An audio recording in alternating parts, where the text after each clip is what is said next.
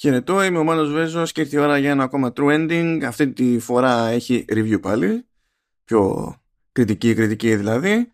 Και σειρά πήρε το, το Gotham Knights.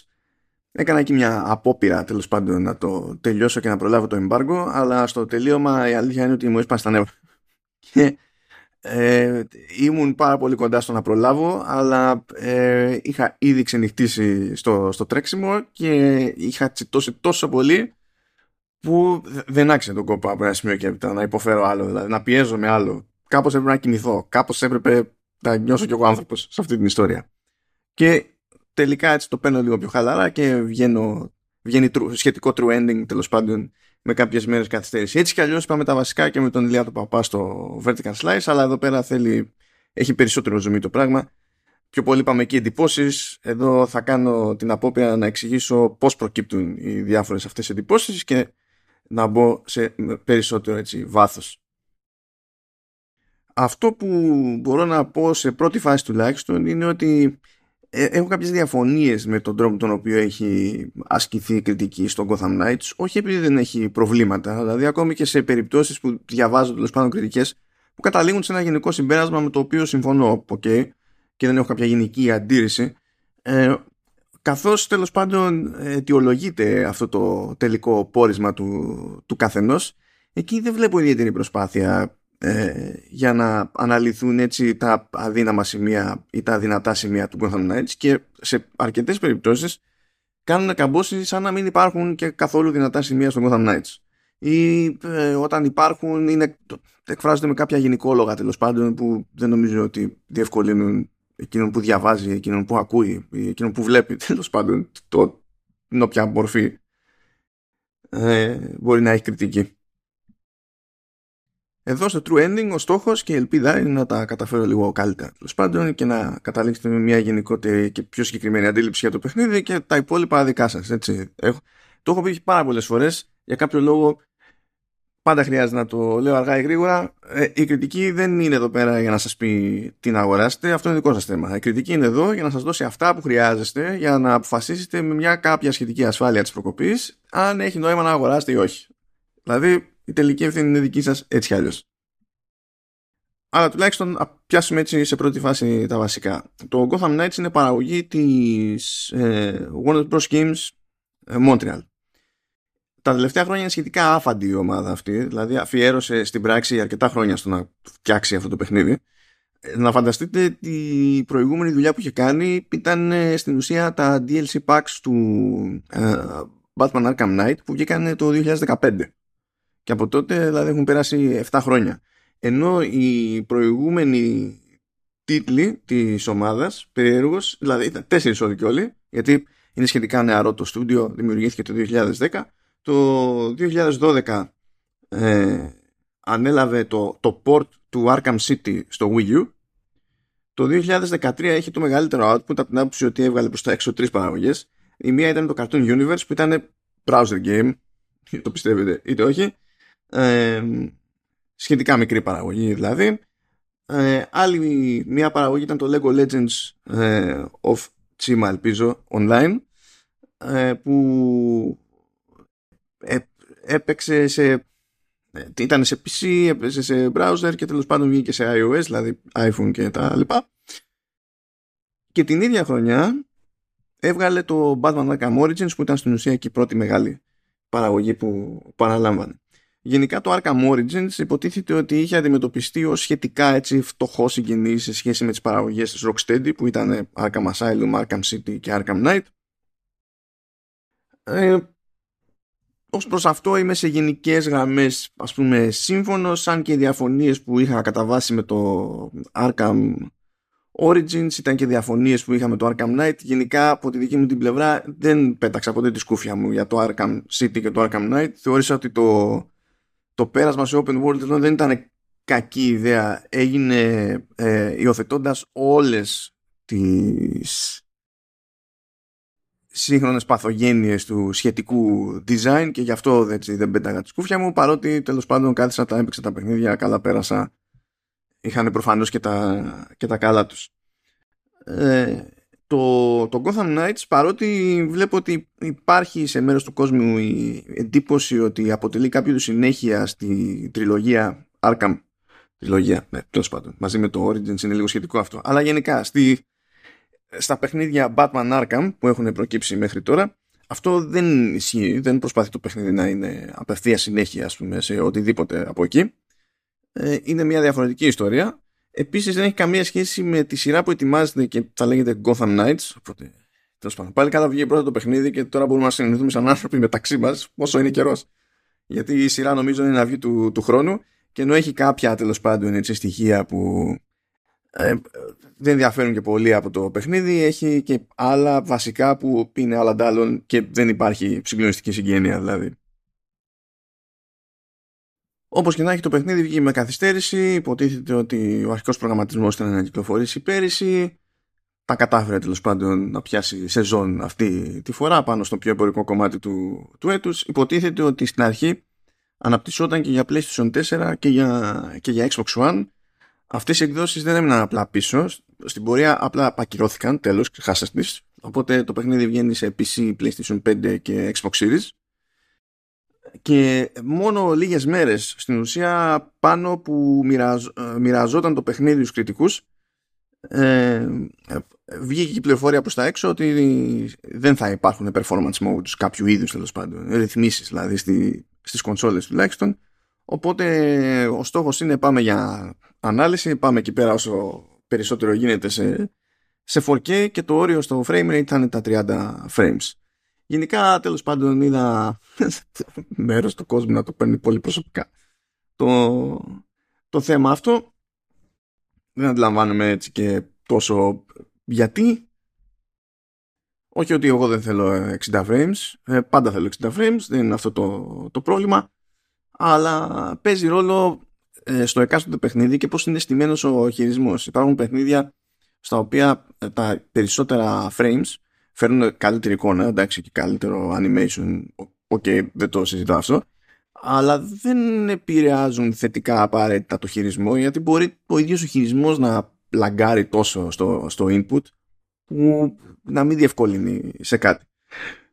Καταλαβαίνω, εντάξει, και δεν θα έφερε αντίρρηση σε περίπτωση που κάποιος έλεγε, ναι, εντάξει, στην τελική ας βάζανε τέλος πάντων ένα ακόμα mode εκεί πέρα, ε, και ας δείχνανε τα γραφικά ας τα κάνανε χειρότερα και ό,τι τέλος πάντων έπρεπε να κάνουν για να υπάρχει ελπίδα να πιάσουν τα, τα 60 frames. Ε, δεν πιστεύω ότι δεν μπορούσαν να το κάνουν. Πιστεύω ότι αν επιχειρούσαν να το κάνουν απλά θα πήγαινε ακόμη πιο πίσω η κυκλοφορία και δεδομένου ότι κάθε κυκλοφορία σημαίνει φράγκο ε, κάθε καθυστέρηση μάλλον σημαίνει φράγκο. Ε, υποψιάζομαι ότι κανείς δεν ήθελε να αναλάβει το επιπλέον κόστος σε αυτή την περίπτωση. Ήδη, ήδη είχαν χάσει χρόνο από τη ζωή τους προσπαθώντας σε πρώτη φάση να το στήσουν και σε παλαιότερο hardware. Εκεί πραγματικά δεν καταλαβαίνω ότι τους είχε πιάσει γιατί υπάρχουν κάποιες επιλογές ως προς τον τρόπο που λειτουργεί ο ανοιχτός κόσμος που δεν δίνουν ιδιαίτερες ελπίδες στο παλαιότερο hardware.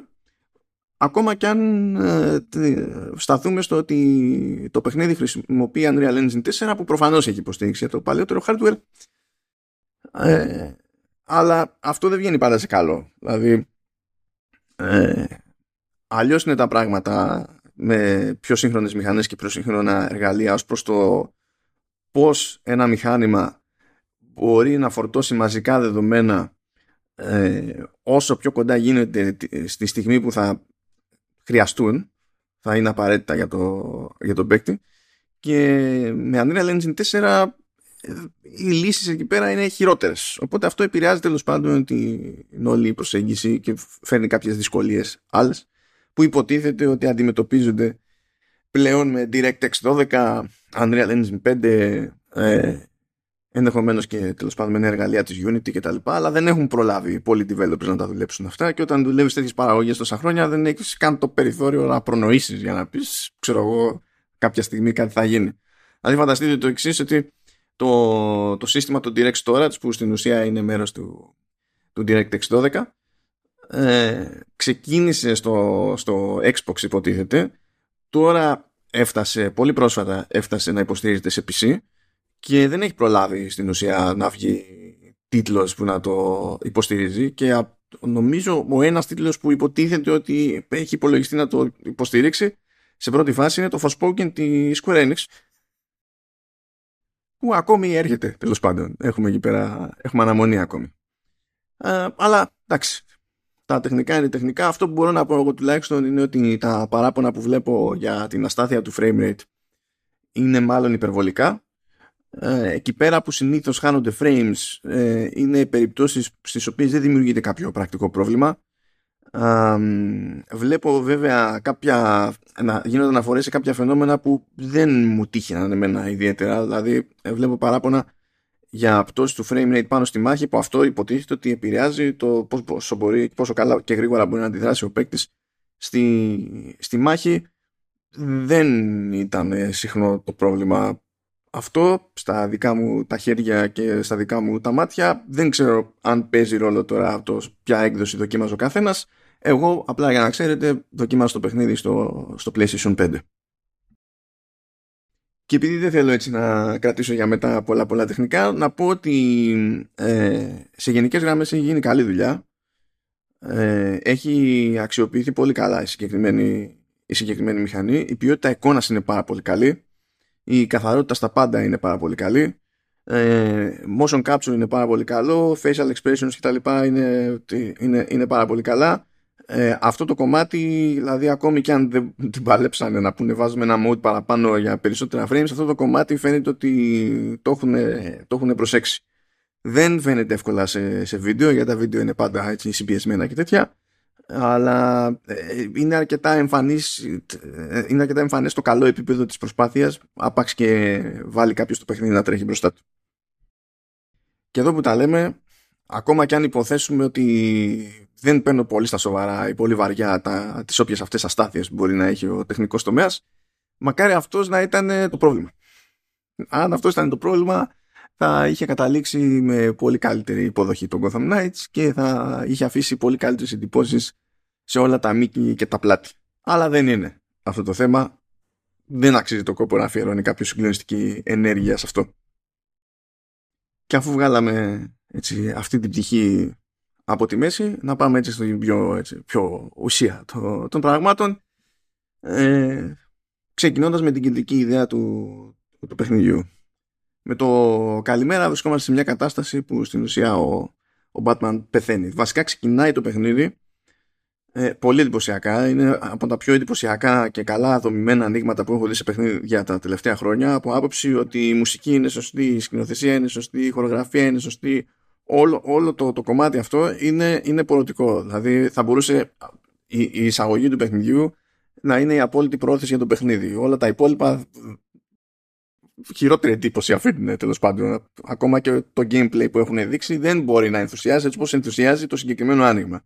Αυτό ήταν, αυτή ήταν η καλύτερη στιγμή του, του παιχνιδιού, δυστυχώς. Αλλά όντως είναι πάρα πολύ ωραίο άνοιγμα. Βλέπουμε τέλος πάντων ότι ο Ray Al έχει χάσει την μπάλα μετά από τις πολλές επισκέψεις σε Lazarus Pits ε, έχει πετύχει εκεί τον Batman γίνεται της κακομοίρας, πλακώνονται εκεί στο, στο Batcave δεν πηγαίνει πολύ καλά το, το, το, το, πράγμα έτσι, το άθλημα με τον Batman. Έχει φρικάρει γενικά ο, ο Ray Al δεν, δεν είναι και πολύ συνεννοήσιμος. Όχι απλά λόγω στόχων αλλά επειδή έχει χάσει και το, το μυαλό του στην ουσία με όλα αυτά που έχει κάνει ε, τα βρίσκεις σκούρα ο Batman και αναγκάζεται ε, στην ουσία να ρίξει τον Batcave εκεί στην κεφάλα του, του Ra's al Ghul αλλά ε, με κόστος και στον ίδιο γιατί ε, τα φάγει και, η δική του κεφάλα. Και το αποτέλεσμα είναι ότι πεθαίνουν και οι δύο.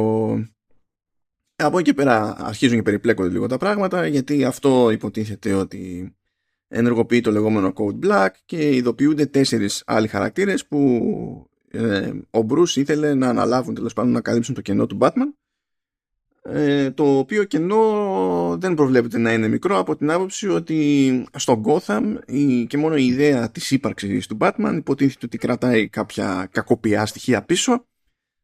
Η έμφαση του υποτίθεται.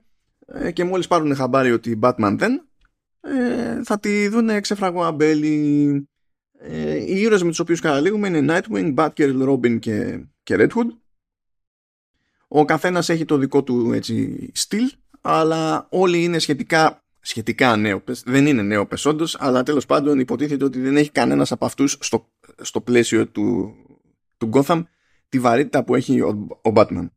Χαρακτηριστικά δηλαδή ακούγονται και κάτι σκόρπιες ατάκες καθώς κινούνται μέσα στην πόλη ε, από NPCs δηλαδή που δεν τους παίρνουν ιδιαίτερα στα σοβαρά και αυτό στην πορεία τέλος πάντων αλλάζει και καλά με βάση τα κατορθώματά τους και την πορεία ε, των διαφορετικών υποθέσεων. Ε, ο Bruce Wayne τους αφήνει ένα νέο κρυσφύγετο, το, το Pelfrey, εκεί πέρα καταλήγουν παρέα με, το, με τον Alfred που κάνει έτσι το αιώνιο support. Αλλά τέλος πάντων σε κάθε περίπτωση τρία είναι τα τεινά. Από τη μία έχουμε αυτούς τους χαρακτήρες που είχαν ως θεότητα, ας το πούμε έτσι, το, τον Batman και καλούνται να καλύψουν το κενό του και ο καθένας στην πορεία της ιστορίας ε, εφόσον ασχοληθεί βασικά και ο παίκτης να μάθει κάτι, κάτι παραπάνω προσπαθεί να διαχειριστεί το χαμό του Batman αλλά και το νέο ρόλο που καλείται να παίξει έστω ως μέρος μιας ομάδας που υποτίθεται ότι προσπαθεί να καλύψει αυτό το κενό. Από την άλλη έχουμε το κουμαντάρισμα των κλασικών απειλών του, του, του Gotham. Και το τρίτο μέρος της υπόθεσης είναι στην ουσία η συνέχεια μιας έρευνας που είχε ήδη ξεκινήσει ο, ο Batman και είχε όπως προκύπτει τέλος πάντων να κάνει με το Court of Owls που υποτίθεται ότι είναι μια οργάνωση που, δρεί, ε, που δράει υπογείως και ε, το ζητούμενο είναι να έχει δύναμη στον Gotham ε, ώστε να είναι μούρι τον Gotham απόψη τώρα ναι όχι τόσο ξέρω, κράτους πρόνοιας και τα λοιπά αλλά οικονομικά και τα, και τα συνάφη. ε, και υποτίθεται ότι στόχος έτσι αυτού της οργάνωσης τουλάχιστον μες στο μυαλό τους είναι εκτός, του, εκτός από το να έχουν το πάνω χέρι να χρησιμοποιούν αυτό το πάνω χέρι που έχουν για να πηγαίνουν κόντρα σε οποιασδήποτε άλλες απειλές ή πιέσεις από πέρα από το Gotham. Μιας και είπα για την ιστορία του, του καθενός, στην ουσία έχουμε μια γενική έτσι, ένα, ένα γενικό, ένα βασικό quest που λειτουργεί με τον ίδιο κατά βάση τρόπο ε, όποιον χαρακτήρα και αν διαλέξει κάποιος και μπορεί οποιοδήποτε, όποιος το θελήσει μπορεί να αλλάξει ε, χαρακτήρα κατά το δοκούν. Μπορεί να επιστρέψει στο, στο Belfry που είναι η βάση των ηρώων τέλος πάντων και να αλλάξει εκεί πέρα κάποιον χαρακτήρα. Ό,τι leveling έχει κάνει με τον ένα χαρακτήρα ισχύει και στον άλλον Οπότε πάντα θα έχει τα αντίστοιχα skill points ας πούμε, να μοιράσει εδώ και εκεί. Άντε παίζουν κάποιες διαφορές στο τι blueprints μπορεί να έχει πρόχειρα για να κάνει craft σε όπλα ε, για μάχη σώμα με σώμα, όπλα σε, ε, για τέλος πάντων εξ αποστάσεως, ε, επιθέσεις αλλά και τις διάφορες στολές. Γενικά τέλος πάντων θα πιάσουμε το κομμάτι λίγο του loot με λίγο παρακάτω γιατί είναι λίγο περίεργο αλλά τέλος πάντων το, το θέμα είναι ότι κάθε τόσο, καθώς προχωράει η κεντρική ιστορία, εμφανίζονται και κάποιες σκηνές που μπορεί να παρακολουθήσει προαιρετικά ο καθένας και υπάρχουν για, το, για τον κάθε χαρακτήρα και είναι διαφορετικές. Και έτσι υποτίθεται ότι μαθαίνουμε λίγο το τι συμβαίνει στον εσωτερικό κόσμο του, του καθενός. Ε, υποτίθεται ότι είναι, είναι συνήθως θετικά τα σχόλια για όλο αυτό το κομμάτι. Εγώ διαφωνώ γιατί το γράψιμο τέλος πάντων είναι ε, έτσι συνήθως εφηβικού επίπεδου. Εμένα μου θύμισε πάρα πολύ Arrowverse ή Berlantiverse, κάπως έτσι. Ε, και μάλιστα θα το έβαζα και λίγο παρακάτω σε έναν επίπεδο από την άποψη ότι δεν είχαν πάρα πολλές ώρες υπόθεσης, άσχετα με το πόσο κρατάει το παιχνίδι που μπορεί να πιάσει κανένα τριαντάρο, ας πούμε, ε, για, τα, για τα χοντρά. Ε, έχουν πολύ λιγότερο διάλογο τέλος πάντων και εξέλιξη, και εξέλιξη του χαρακτήρα να καλύψουν στο παιχνίδι σε σχέση με 8 σεζόν ξέρω εγώ που είχε το Arrow μόνο του. Που είπαμε, έτσι δεν είναι κανένα μεγάλο δημιούργημα το Arrow, αλλά ε, είχε περισσότερες καλές στιγμές σε σχέση με το Gotham Knights. Με εξαίρεση πάντα είπαμε την αρχή του Gotham Knights που είναι super. Είναι, είναι αλφάδι. αλφάδι. Τώρα κάθε χαρακτήρας έχει τις ιδιαιτερότητες του. Κάποια ε, έχουν, έχει το καθένα, ο καθένας το δικό του skill tree ε, βέβαια πάρα πολλά skills που αποκτά ο παίκτης στη, στην πορεία άμα καθίσετε και τα τσεκάρετε δίπλα-δίπλα στην ουσία είναι αρκετά παρόμοια. Υπάρχουν και κάποια που είναι διαφορετικά. Υπάρχει και ένα group στο skill tree που έχει να κάνει με το knighthood που λέει και έχει κάποια skills που γίνονται διαθέσιμα πιο έτσι υπό συνθήκη Ε, δηλαδή πρέπει να γίνουν και πράγματα σε quests, side quests και διάφορα άλλα τέλος πάντων για να ξεκλειδωθούν. Δεν αρκεί μόνο κάποιος να έχει skill points, πρόχειρα. Που εκεί πέρα εντάξει υπάρχει μια καλύτερη διαφοροποίηση. Ε, τώρα το ποιόν των χαρακτήρων μπορείτε να καταλάβετε ότι στην ουσία ο πιο ευέλικτος τέλος πάντων είναι ο Ρόμπιν ο, στο, στην άλλη άκρη στην ουσία είναι ο Red Hood που ο Red Hood για μένα σαν concept είναι αυτόματα αστείο ε, όχι για το χαρακτήρα ως χαρακτήρα αλλά επειδή εντάξει ρίχνει ξυλίκι εκ του σύνεγγυς αλλά χρησιμοποιεί πάρα πολύ πιστόλια και δεν με κάνει τον κόπο του παιχνίδι να πει ότι έχουμε ειδικές σφαίρες και εντάξει και δεν σκοτώνουμε και τα λοιπά αλλά γενικά είναι λίγο κουλό να ε, βλέπεις οποιονδήποτε να πιστολιάζει και ε, να συμβαίνει οτιδήποτε άλλο εκτός από το να πέφτει κάποιος νεκρός κάποια στιγμή. Αυτά τώρα είναι παθογένειες του, του, του χώρου των, των κόμιξ και τη, της γενικότερης διαχείρισης ε, των σχετικών IP. Δηλαδή, εκεί δεν μου φταίει η Warner Bros. Montreal, εκεί μου, μου φταίει η DC ή και επειδή η DC είναι της Warner Bros. Discovery μπορούμε να πούμε ότι φταίει γενικά η Warner Bros εντάξει, αυτά είναι χαζομάρες του, του χώρου. Αλλά δεν είναι. Τώρα όταν το έχεις στα χέρια σου και το κάνεις, φαίνεται πιο έτσι κουλό σαν φάση. Ε, ο Nightwing είναι κάπου ανάμεσα από την άποψη τέλος πάντων έτσι, βαρύτητας και ε, ευελιξίας κτλ. Και, και λίγο πιο περίεργη περίπτωση είναι η Batgirl. Η Batgirl έχει την ικανότητα τέλος πάντων να κάνει κάποια πραγματάκια με hacking αποστάσεως που σε κάποιες κατηγορίες από side quests κάνουν πάρα πολύ μεγάλη διαφορά. Δηλαδή στην ουσία είναι σαν να εκμηδενίζουν τη, τη δυσκολία σε, σε κάποια πράγματα. Ε, φυσικά για να ρεφάρουν τέλος πάντων. Προφανώς η μάχη σώμα δεν είναι το ίδιο ισχυρή, ας πούμε και τέτοια. Εντάξει, καταλαβαίνετε, είναι τα κλασικά σε αυτές τις περιπτώσεις.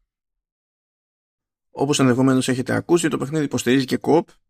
Στην ουσία, στη βασική εμπειρία μπορεί ανα πάσα ώρα και στιγμή να εμφανιστεί ένας ακόμη παίκτης και να πάρει κάποιο χαρακτήρα και να συνεισφέρει η προσαρμογή γίνεται με βάση εκείνο που ε, το παιχνίδι εκείνο που υποδέχεται οπότε στην ουσία δεν έχει σημασία τι κάνει ο επισκέπτης στη, στο δική του τέλος πάντων παραλλαγή του παιχνιδιού. Στο δικό του κόσμο θα προσαρμοστεί στο level συνήθως που είναι ε, εκείνος που, το, που τον υποδέχεται. Και μπορούν να λειτουργήσουν συνδυαστικά και να αντιμετωπίσουν διαφορετικές απειλές με τελείως άλλες προσεγγίσεις. Τώρα αυτό σε περίοδο review δεν είναι εύκολο να δοκιμαστεί εδώ που τα λέμε. Ε, οπότε θα μείνετε κι εσείς με την περιέργεια όπως έμεινα και εγώ με την περιέργεια ως προς το τι σημαίνει αυτό στην κλιμάκωση της δυσκολίας διότι αν δεν υπάρχει κάποιο είδους προσαρμογή από το σύστημα ε, με την είσοδο του δεύτερου παίκτη τότε αυτομάτως όλα γίνονται πιο εύκολα ας πούμε υπερβολικά ή όχι σχετικό υποτίθεται ότι μέσα στο Νοέμβριο θα έρθει και ένα mode ακόμη που εκεί πέρα στην ουσία θα είναι εκτός της κεντρικής ιστορίας θα μπορούν να συμμετάσχουν και τέσσερις παίκτες, άρα θα είναι και τέσσερις ήρωες και έχουν να αντιμετωπίσουν κύματα εχθρών και πάει λέγοντας. Κλασικά πράγματα. Έχουμε να κάνουμε όμως με ανοιχτό κόσμο και ο ανοιχτός κόσμος έρχεται πακέτο με κάποιες συμβάσεις. Υπάρχει το θέμα της πλοήγησης, υπάρχει ε, το θέμα των διαφορετικών δραστηριοτήτων, ε, τι προσφέρει τέλος πάντων το κάθε είδος δραστηριότητα, τι γίνεται, πώς εκτιλήσεται η ιστορία, πώς λειτουργεί το σύστημα πρόοδου κτλ. Οπότε έχουμε πράγματα να πούμε. Πριν καν φτάσουμε δηλαδή στο σύστημα μάχης και τη γενική εικόνα. Θέλω να πιάσω πρώτα την πλοήγηση, διότι έχουν επίσης υποθεί πολλά πράγματα για ένα κομμάτι της πλοήγησης και ε, τέλος πάντων υπάρχουν έτσι κι αλλιώς υπάρχουν περιθώρια να υποθούν ακόμη περισσότερα. Γενικά φαίνεται το παιχνίδι και η ομάδα να έχει ε, επηρεαστεί σε κάποιο βαθμό από τη θερμή υποδοχή που επέδειξε ο κόσμος στο σύστημα πλοήγησης του Spider-Man. Αυτό δεν σημαίνει ότι προσπαθούν να μιμηθούν το σύστημα πλοήγησης του Spider-Man διότι δεν βγάζει ιδιαίτερο νόημα με τους χαρακτήρες που έχουν στα χέρια τους. Με αυτό ως δεδομένο προσπαθούν να κάνουν ό,τι μπορούν οπότε το, ο, ο γάντζος που έχει να χρησιμοποιήσει τέλος πάντων ο, ο παίκτης για να πηγαίνει να σκαρφαλώνει μπαμ μπαμ σε κτίρια, να πηγαίνει από οροφή σε οροφή και να πιάνεται σχεδόν από οπουδήποτε ε, είναι πάρα πολύ απλός στη χρήση, πάρα πολύ γρήγορος και δίνει το περιθώριο στον παίκτη να καλύψει αρκετά γρήγορα ε, χωρίς να έχει κάποιο όχημα τέλος πάντων ή να κάνει κάποιο είδους fast travel σχετικά έτσι μεγάλες αποστάσεις. Από ένα σημείο και έπειτα υποτίθεται ότι κάθε χαρακτήρας ξεκλειδώνει και ένα ability που υποτίθεται ότι είναι το heroic travel. Είναι ένας τρόπος τον οποίο μπορεί να κάνει ακόμη μια τσαχπινιά σε θέματα πλοήγησης και ε, φαίνεται να υπήρχε τέτοια θέρμη ώστε ε, να καταλήξει τέλος πάντων ο παίκτης να μπορεί να κινείται εύκολα και γρήγορα στο, ε, στο Gotham που εδώ που τα λέμε τώρα και ο κόσμος του Gotham έτσι ε, αν το δείτε σαν έκταση και πως είναι ο χάρτης θυμίζει περισσότερο ε, παλιό παιχνίδι Grand Theft Auto σε μέγεθος παρά σε κάτι άλλο το οποίο είναι επίσης λογικό υποτίθεται ότι όλα τα τεκτενόμενα του Batman και όσων κουμπώνουν πάνω στον Batman ε, λαμβάνουν χώρα στο Gotham οπότε τι νόημα θα είχε άμα πήγαιναν και βάζανε μετά Star City ή δεν ξέρω και εγώ τι άλλο θα μπλέκαμε με άλλα θέματα δεν, δεν θα έβγαινε νόημα αλλά το σημαντικό είναι τέλος πάντων ότι η πλοήγηση είναι αρκετά εύκολη και αρκετά γρήγορη και ευχάριστη όχι στο επίπεδο του Spider-Man αλλά δεν γίνεται να ακολουθήσουν και το ίδιο πράγμα με τον Spider-Man. Κάνουν ό,τι μπορούν πάντως από την άποψη ότι καλά εγώ έπαιξα περισσότερο με τον Robin και το δικό του Heroic Travel Ability ε, στην ουσία χρησιμοποιεί teleport. Έτσι όπως πέφτει τέλος πάντων από, το, από κάποιο υψόμετρο μπορεί να κρατήσει ο παίκτης ένα πλήκτρο ε, και ξαφνικά είναι σαν να αιωρείται και έχει το περιθώριο να σημαδέψει, να κινηθεί προς οποιαδήποτε κατεύθυνση φαίνεται σε τι υψόμετρο είναι, τι απόσταση καλύπτει, να σημαδέψει κάποιο σημείο τέλος πάντων στο οποίο μπορεί να προσγειωθεί και δεν υπάρχει περιορισμός πέραν του χρονικού περιορισμού. Είναι το πόσο γρήγορα, το τι μπορεί να καλύψει μέσα σε, αυτό, σε 10 δευτερόλεπτα περίπου, κάπως έτσι πηγαίνει. Αλλά και αυτό είναι σχετικό από την άποψη ότι αν πέσει κάποιος από ψηλά, μπορεί να χρησιμοποιήσει το Heroic Travel μία φορά, να ξεμείνει από χρόνο και κρατώντας απλά παθημένο το πλήκτρο, ενεργοποιείται πάλι το Heroic Travel και το μόνο που έχει χάσει είναι υψόμετρο. Και εντάξει, κάποια στιγμή θα είναι τα χαμηλά που δεν θα μπορεί τέλος πάντων να προχωρήσει επειδή θα υπάρχει κάποιο εμπόδιο και, και τα λοιπά. Αλλά ε, έχει γίνει συνειδητή προσπάθεια ακόμη και όταν στην ουσία σπάει η λογική του ε, φανταστικού μένα, αλλά ας το πούμε σχετικά ρεαλιστικού κόσμου του, του Gotham, γιατί το ένα teleport, εντάξει, το teleporting γενικά δίνει και παίρνει σε αυτό το παιχνίδι, αλλά για διαφόρους λόγους, τέλος πάντων, άλλο καπέλο αυτό. Τώρα το fast travel ε, γίνεται με το, με το Batwing. Όσοι ήθιστε σε παιχνίδια open world, στην αρχή δεν υπάρχει αυτή η δυνατότητα και κάποια στιγμή προκύπτει αυτή η δυνατότητα. Έχω ακούσει πάρα πολλά παράπονα γι' αυτό. Έχω ακούσει πάρα πολλά παράπονα για το ότι ε, πρέπει να ξεκλειδωθεί τέλος πάντων η δυνατότητα αυτή. Στην ουσία κρέμεται από την πρόοδο στο, στο παιχνίδι σε πρώτη φάση φτάνει το main quest σε ένα σημείο και προκύπτει το Batwing, αλλά τότε δεν μπορεί να χρησιμοποιηθεί με τη μία και εκεί είναι το, εκεί είναι το πρόβλημα στην πραγματικότητα. Γιατί ε, ακολουθώντας τις, λα, λα, τις λάθος συμβάσεις για την περίσταση, τι κάνει η ομάδα ανάπτυξης; Λέει ότι, κοίταξε να δεις, ο, το Gotham είναι χωρισμένο σε κάποιες περιοχές και υποτίθεται ότι υπάρχουν κάποια drones σε, αυτές, ε, σε κάθε περιοχή που κόβουν κίνηση. Και εμείς πρέπει να τα χακάρουμε αυτά τα drones, ώστε στην ουσία όταν κινείται το Batwing να μην μπορούν να το ε, εντοπίσουν, να το αγνοούν, να είναι σαν να μην είναι εκεί. Να μην μπορούν να το, να το αναγνωρίσουν καθόλου για να μην ειδοποιούνται οι αρχές και τα λοιπά. Εντάξει τώρα, κλασικά. Αυτό, από, αυτό το κομμάτι είναι που είναι αγκαρία. Δηλαδή η αγκαρία δεν είναι το φτάνω μέχρι ένα σημείο που θα μου πει το παιχνίδι και κοίταξε να δεις και τώρα έχεις Batwing. Η αγκαρία δεν είναι καν στην πραγματικότητα το ότι πρέπει να πάμε ε, τέλος πάντων, χρησιμοποιώντας το, το γάτζο ή χρησιμοποιώντας τη μηχανή, μια μηχανή που όταν κινείται έτσι μια μοτοσυκλέτα, το, ε, δίνει την εντύπωση με τα διάφορα εφέ και τα λοιπά ότι πηγαίνει πάρα πολύ γρήγορα. Στην πραγματικότητα δεν πηγαίνει πάρα πολύ γρήγορα. Αλλά τέλος πάντων, στο εφέ καλά τα πάει μέχρι εκεί. Κάνει και σούζες στην τελική. Και ενίοτε οι σούζες αυτές είναι χρήσιμες ε, σε κάποια κυνηγητά και τέτοια. Αλλά τέλος πάντων, λεπτομέρειες από ένα σημείο και έπειτα νομίζω ότι οι περισσότεροι παίκτες θα αποφεύγουν ε, τη χρήση της μηχανής. Παρότι καλείται πάρα πολύ εύκολα, παπ, ένα πίκτο για και αντιγεια. Και μπορούν να κάνουν και άλμα τρέχοντα, καθώς τρέχει η μηχανή, άλμα από εκεί και στην ουσία να πάρουν φόρα για να καταφέρουν μετά να συνεχίσουν την πλοήγησή τους σε κάποιο δύσκολο σημείο ή να κάνουν κάποια επίθεση κτλ. Τέλος πάντων. Αυτό που περιμένει από τον παίκτη λοιπόν είναι να πάει σε κάθε περιοχή και να εντοπίσει δύο με τρία drones στην ουσία και να κάνει scan ε, κάποια drones είναι απλά έτσι χήμα και κάνουμε scan και τέλος. Και υπάρχουν κάποια drones που έχουν κάποιο είδους έτσι ε, προστασία, φαίνεται σαν ασπίδα ας πούμε και πρέπει να περιμένουμε να πάνε στη βάση φόρτισης όπου εκεί ρίχνουν ασπίδα για να φορτίσουν και να κάνουμε scan. Αυτό σαν διαδικασία ε, αν σας ακούγεται βαρετό έτσι, ε, είναι, είναι βαρετή αυτή η διαδικασία αλλά το, το μεγαλύτερο λάθος που έχει κάνει εδώ η ομάδα είναι ότι έχει κάνει αυτή τη διαδικασία επίσης εύκολη και απλά ζήτημα υπομονής. Δηλαδή το χειρότερο που θα κάνεις σε αυτή την περίπτωση δεν είναι ότι θα έχετε άγχος για το αν θα σας αναγνωρίσει το drone, γραμμένος σας για το drone, ε, ή αν θα έχετε το περιθώριο να ασχοληθείτε με το drone την ώρα που μπορεί να γίνονται άλλα πράγματα γύρω σας. Όχι. Στα σημεία που έχετε να πάτε είναι όλα χαλαρά, δεν υπάρχει κανένα πρόβλημα. Σταμπάρετε λίγο τον drone, κοιτάτε να δείτε που υπάρχει βάση φόρτισης, να δείτε ποιο drone πηγαίνει πού, αράζετε δίπλα στη βάση φόρτισης, έρχεται, κάνετε scan κτλ. Ο περισσότερος χρόνος δηλαδή σε αυτή τη διαδικασία το περίμενε δίπλα σε μια βάση φόρτισης. Άντε, άντε να πείτε ότι μπορεί κάποιος να είναι σε κακή μέρα και να μην πάρει το μάτι του έτσι εύκολα σε πρώτη φάση που είναι το drone ώστε να ξέρει να το ακολουθήσει και να κάνει μετά τα, τα υπόλοιπα. Η διαδικασία αυτή είναι τελείως ανουσία, δεν βασίζεται σε κανεν, κανένας είδους ικανότητα από την πλευρά του παίκτη, δεν, δεν τίθεται θέμα έτσι, εξοικείωσης ή οτιδήποτε. Η αιτιολόγηση πίσω από αυτή τη διαδικασία είναι χαζομάρα και γενικά όλο αυτό το κομμάτι είναι περιττό. Αν τα βάλετε κάτω και το κάνετε, δεν χρειάζεται καν πολύς χρόνος στην πραγματικότητα, ούτε πολύς κόπος. Οπότε η αξιοποίηση του Batwing, αν τα βάλουμε κάτω, ε, με το που, δηλαδή, άπαξ και εμφανιστεί, δεν, δεν είναι δύσκολη υπόθεση αλλά είναι ανούσια υπόθεση και αυτή είναι μια σκέψη που θα μας φανεί χρήσιμη και σε άλλα σημεία διότι νομίζω γενικά ότι η συγκεκριμένη ομάδα έχει πάρει τα λάθος μαθήματα για το τι υποτίθεται ότι είναι απαραίτητο πλέον σε ένα σύγχρονο παιχνίδι open world. Ακόμα και παρά το ότι φαίνεται σε άλλες περιπτώσεις να έχει αναρωτηθεί τι θα μπορούσε να είναι καλύτερο σε ένα σύγχρονο open world και έχει κάποια πράγματα να προτείνει σε τέτοιες περιπτώσεις. Πάμε να δούμε λοιπόν.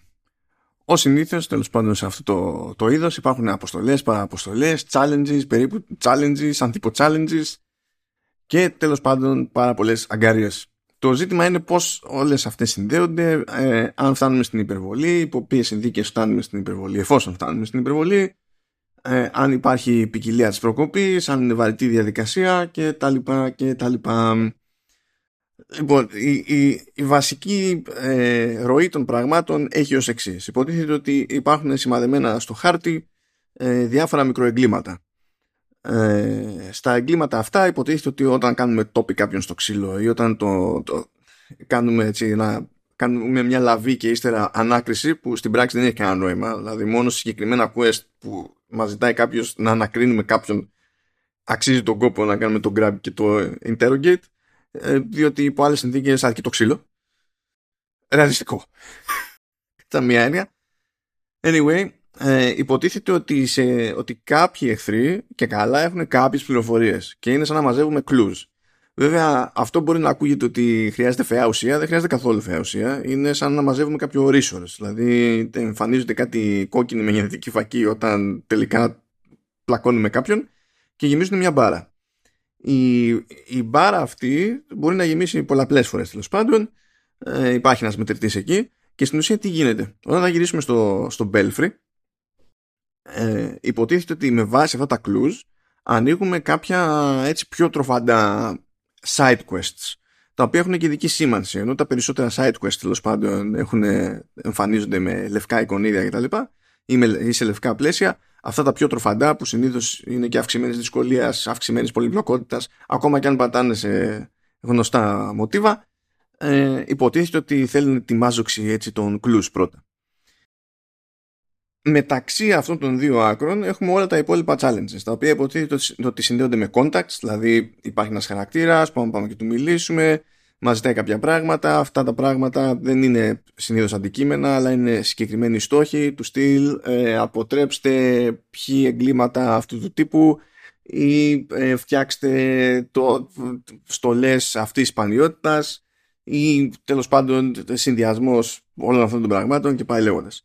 Όλο αυτό το σύστημα στην πραγματικότητα είναι αυτοματοποιημένο ε, τίποτα από όλα αυτά δηλαδή δεν είναι κάτι που έχει γραφτεί με αρχή, μέση και τέλος κτλ. Έχουμε ένα σύστημα το οποίο μονίμως όπως κάποτε είχαμε μάθει να εντυπωσιαζόμαστε το κόνσεπτ αυτό επί Skyrim που ήταν πιο πρωτότυπο ε, το σύστημα παράγει μονίμως τέτοιου είδους ε, κουεστάκια. Από ένα σημείο και έπειτα αυτά που έχουν μεγαλύτερη βαρύτητα είναι εκείνα της υψηλής ε, δυσκολίας ε, διότι αρχίζουν να είναι απαιτούμενα τέλος πάντων σε διάφορα challenges που ε, προκύπτουν από contacts και άλλες ιστορίες ε, και ανοίγουν πιο εύκολα το δρόμο ε, σε καλύτερο loot, ε, καλύτερο εξοπλισμό και τα συναφή. Τώρα το looting και τα λοιπά θα το αφήνω λίγο για πιο μετά γιατί έχει λίγο τα δικά του θέματα. Ε, αυτό σημαίνει τέλος πάντων ότι δεν, α, θεωρητικά δεν υπάρχει λόγος να μπαίνουμε στην διαδικασία να τα κυνηγάμε όλα αυτά τα πράγματα για να γίνουν. Πάρα πολλά challenges ολοκληρώνονται οργανικά. Δηλαδή, δεν μπορεί να μπει κανένας στη διαδικασία να κυνηγήσει κανένας στόχο. Απλά ολοκληρώνουμε πράγματα, πιάνουμε στόχους και τέλος πάντων ενημερωνόμαστε το σύστημα ότι α, ολοκληρώσαμε το τάδε challenge και πάει λέγοντας. Πολύ γρήγορα προκύπτει ότι αυτού του είδους τέλος πάντων οι αποστολές δεν έχουν κάποιο συγκλονιστικό ενδιαφέρον, αλλάζουν ψηλοπράγματα σε παράγοντες ε, πατάνε σε συγκεκριμένες συνταγές, θα είναι μια ληστεία, θα είναι μια απαγωγή, θα πρέπει να βοηθήσουμε κάποιους αστυνομικούς που τους την πέφτουν. Είναι τέτοια πραγματάκια και το σύστημα παίζει στην ουσία με τη, με τη δυσκολία. Και η δυσκολία έχει να κάνει με την κλιμάκωση των ικανοτήτων των διαφορετικών μονάδων που χωρίζονται σε παρατάξεις, ε, υπάρχουν οι απλοί, υπάρχουν οι βετεράνοι, υπάρχουν οι champions που είναι πιο δύσκολοι κτλ. Ε, ε, ε, εδώ έρχεται και μια βασική διαφωνία που εκτείνεται και σε άλλα σημεία του παιχνιδιού ότι ναι μεν τέλος πάντων ε, οι πιο ας το πούμε δύσκολοι αντίπαλοι ε, θέλουν προσοχή αλλά ο βασικός λόγος για τον οποίο θέλουν προσοχή είναι επειδή ε, ρουφάνε ζημιάς σαν να μην υπάρχει αύριο και το να τους ξεκάνει κάποιος είναι περισσότερο θέμα υπομονής παρά τακτικής εξυπνάδας και τα λοιπά. Υπάρχουν μερικές αποστολές που είναι και λίγο έτσι πιο ήπιες από την άποψη ότι προσπαθούν να το παίξουν λίγο πιο κατασκοπικές, να υπάρχει λίγο stealth, να πάμε εκεί να προσέξουμε, να μας πιάσουν κάτι κάμερες, να απενεργοποιήσουμε κάτι κάμερες και τα λοιπά. Ε, υπάρχουν και μερικές δραστηριότητες που δεν ανανεώνονται ε, σταθερά, διότι συνδέονται με πολύ συγκεκριμένο περιεχόμενο. Κάποια κάσει του Batman που μας δίνουν εξοπλισμό ή blueprints τέλος πάντων για, για crafting κάποια πράγματα που μας δίνουν audio logs οπότε αυτά κάποια στιγμή τελειώνουν προφανώς γιατί μας είπανε αυτό που είχαν να μας πούνε και λοιπά. Πέραν αυτών υπάρχει το main quest και υπάρχουν και τα πραγματικά side quests. Τα πραγματικά side quests ξεκλειδώνονται στην πορεία του, του main quest. Και στην ουσία κάθε ένα από τα side quests πηγαίνουν και, πηγαίνει και πατάει πάνω σε μια έτσι κλασική φιγούρα από τους κακούς του Batman. Υπάρχει δηλαδή ε, ένα questline με Harley Quinn, υπάρχει ένα questline με Freeze και άλλο ένα ακόμη με τον, με τον Clayface. Και φυσικά υπάρχει και το main quest που τρέχει υποτίθεται ανεξάρτητα. Από ένα σημείο και έπειτα εφόσον ξεκλειδωθούν αυτά τα side, ε, το μόνο που εμποδίζει τον παίκτη απλά να αφοσιωθεί σε αυτά και να τα, και να τα βγάλει από τη μέση, άσχετα με την πρόοδο του τη, τη γενική, ε, είναι στην ουσία το, ελάχιστα, το ελάχιστο απαιτούμενο level που καθορίζει τέλος πάντων το πόσο σκούρα θα τα βρει. Αναγκαστικά πρέπει να μπει στην διαδικασία να τα βάζει λίγο στον πάγο και να επανέρχεται όταν είναι πιο έτοιμος, πιο ισχυρός για, για την περίσταση. Γιατί και εκεί, και εκεί, επειδή όλα αυτά κορυφώνονται σε κάποιο έτσι boss fight που είναι πιο τροφαντό ας πούμε, και εκεί είναι της υπομονής. Δηλαδή το ζήτημα δεν είναι αν έχετε καταλάβει πώς λειτουργεί το σύστημα μάχης. Ε, το ζήτημα είναι αν έχετε καταλάβει πώς λειτουργεί αρκετά το σύστημα μάχης, ώστε να σταθείτε για τον απαραίτητο χρόνο ώστε να ξυλοφορτώσετε σαν να μην υπάρχει αύριο το, το, το boss για να φύγει από τη μέση. Όχι επειδή το ίδιο το boss ας πούμε είναι, είναι δύσκολο. Και ίσα ίσα πολλές φορές το παιχνίδι ξέρει ότι το boss δεν είναι δύσκολο οπότε ξεκινάει μια φάση της μάχης και είναι τέλος πάντων ο ήρωας και το boss ε, και κάπου εκεί στο ενδιάμεσο ε, στάδιο ή και στο τελευταίο στάδιο λέει Α, τώρα εκτός το ότι θα αλλάξει επιθέσει τέλος πάντων τον boss οπότε θα πρέπει να προσαρμοστούμε σε ένα νέο μοτίβο θα σου πετάω και άλλους αντιπάλους μέσα για να σου πάω τα νεύρα και να σου κάνω ακόμη πιο δύσκολο ε, να σου πάρει ακόμη περισσότερο χρόνο να καταφέρεις να εστιάζεις και να χτυπάς τον boss άρα να τραβήξει όλη η μάχη πολύ περισσότερο αυτά, αυτά, αυτή είναι η βασική αδυναμία στο, στο παιχνίδι και εκτείνεται και στο main quest και φτάνει σε εκνευριστικά επίπεδα στο, στο τελείωμα του παιχνιδιού που πηγαίνει κόντρα και ο ίδιος του μηχαν, τους μηχανισμούς εκείνο το παιχνίδι προσποιούμενο ότι ε, εξασφαλίζει επιπλέον πρόκληση ενώ το μόνο που εξασφαλίζει είναι επιπλέον cheating.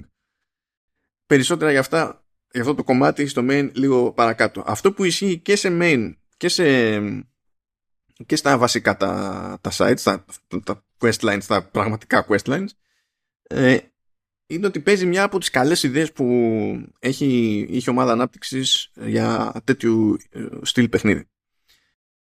ενώ όλα τα υπόλοιπα συμβαίνουν πάνω στον χάρτη, πάνω στον ανοιχτό κόσμο, στην ουσία η, τα στάδια που έχουμε στο main quest και στα ε, τα μεγάλα side quests ε, μας οδηγούν σε ένα μέρος του χάρτη ξεκινάμε ή καμιά φορά τα ξεκινάμε και από τον Belfry έχει εκεί η επιλογή τέλος πάντων να φορτώσουμε κατευθείαν αποστολή και πηγαίνουμε πια όχι σε ένα κομμάτι του ανοιχτού κόσμου αλλά φορτώνει κανονικό επίπεδο που έχει συγκεκριμένο σχεδιασμό άρα και υπολογισμένη μια συγκεκριμένη εμπειρία στην όλη φάση και έχει το περιθώριο να κάνει κάποια πράγματα που δεν προκύπτουν υπό άλλες συνθήκες στο ευρύτερο sandbox ας πούμε. Αυτή είναι όντως από τις καλές ιδέες διότι ένα πρόβλημα που έχουν τα περισσότερα παιχνίδια αυτού του, του τύπου είναι ότι επειδή προσπαθούν να τα κάνουν όλα στον κόσμο στον οποίο κινείται ανά πάσα ώρα και στιγμή ο χαρακτήρας είναι δύσκολο να φτιάξουν κάτι το οποίο να είναι πιο κομμένο και ραμμένο για, τη, για την περίσταση και ως προς το, τη γεωμετρία και ως προς τη σκηνοθεσία και το στήσιμο των πάντων. Άλλη μια καλή ιδέα που σχετίζεται με το κουμαντάρισμα όλων αυτών των δραστηριοτήτων από την πλευρά του παίκτη είναι το, το μενού διαχείρισης των δραστηριοτήτων αυτών. Ε, το σύνηθες είναι σε τέτοια παιχνίδια να έχουμε μια συντόμευση, να πατάμε τέλος πάντων ένα πλήκτρο και να καταλήγουμε στο questlog ή να καταλήγουμε στο, ε, στο χάρτη και από εκεί να μεταφερόμαστε στο questlog πέραν των άλλων επιλογών που έχουμε για να βαθμίσει κτλ. Ε, εδώ πέρα σημαίνει το εξής. Αν, ε, αν πατήσουμε τώρα τέλος πάντων στην περίπτωση του DualSense είναι το, είναι το touchpad. Αν πατήσουμε μία το touchpad εμφανίζεται ένα πλαίσιο, μια λίστα στην ουσία με ομαδοποιημένες δραστηριότητε με βάση τον τύπο τους. Αν είναι από contacts, αν είναι ε, από το main quest, αν είναι από τα μεγάλα τα quest lines, αν είναι ε, τέλος πάντων κάποια άλλα παράπλευρα που, που έχουν να κάνουν με το knighthood ή αν έχουν να κάνουν με τη συνέχεια της προσωπικής ιστορίας του κάθε ήρωα. Είναι όλα εκεί ομαδοποιημένα και μπορούμε από εκεί να επιλέξουμε σε ποιο θέλουμε να εστιάσουμε για να το κάνουμε track και ύστερα κρατώντας πατημένο το ίδιο πλήκτρο να πεταχτούμε στο χάρτη και να δούμε πού είναι και να μεταφερθούμε με fast travel ή χωρίς τέλος πάντων ανάλογα με, τη, με την περίπτωση. Ε, στην πράξη αυτό σημαίνει ότι είναι πάρα πολύ πιο εύκολο να συνειδητοποιήσουμε και τι υπάρχει πρόχειρο ε, και να διαλέξουμε κάτι εξ αυτών αφού βλέπουμε εκεί πέρα και σε ποιο είναι το προτινόμενο level και τα λοιπά έτσι μπαμ μπαμ ε, αντί να χανόμαστε σε καρτέλες επί καρτελών όταν δεν είναι ώρα.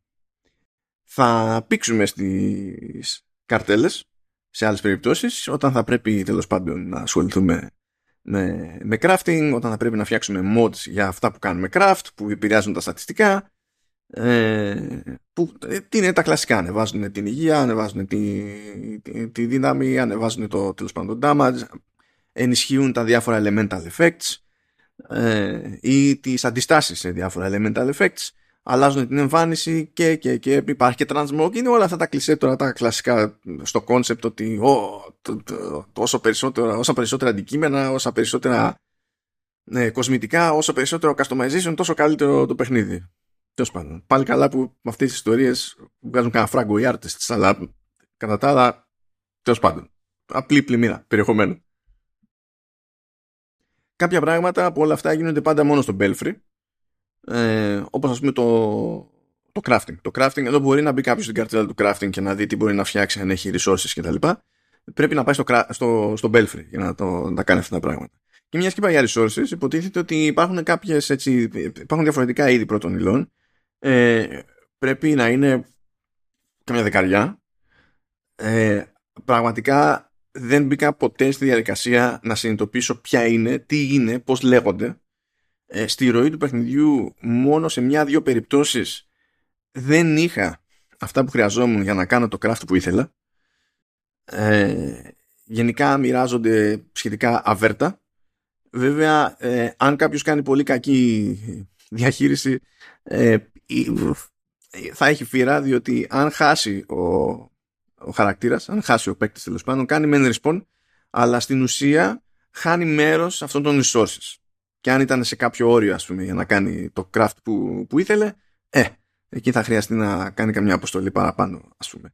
Αλλά πραγματικά είναι τόσα διαφορετικά τα resources που καταλήγουν και είναι ανούσια. Είναι, είναι, είναι ανούσια. Θα μπορούσε απλά το παιχνίδι να αποφασίσει ότι όταν θα είμαστε στο τάδε level ή στο τάδε σημείο του, του main quest θα μας δίνει έτσι κι αλλιώς ας πούμε ε, κάποιες στολές ή κάποια όπλα κτλ για να τελειώνουμε αντί να πηγαίνουμε πέρα δόθε. Και Και μιας και λέω πέρα δόθε, υπάρχουν τα πέρα δόθε στον Belfry. Αυτά είναι λίγο περίεργα. Είναι, δηλαδή, ε, από τη μία είναι καλή ιδέα, από την άλλη είναι πρόβλημα.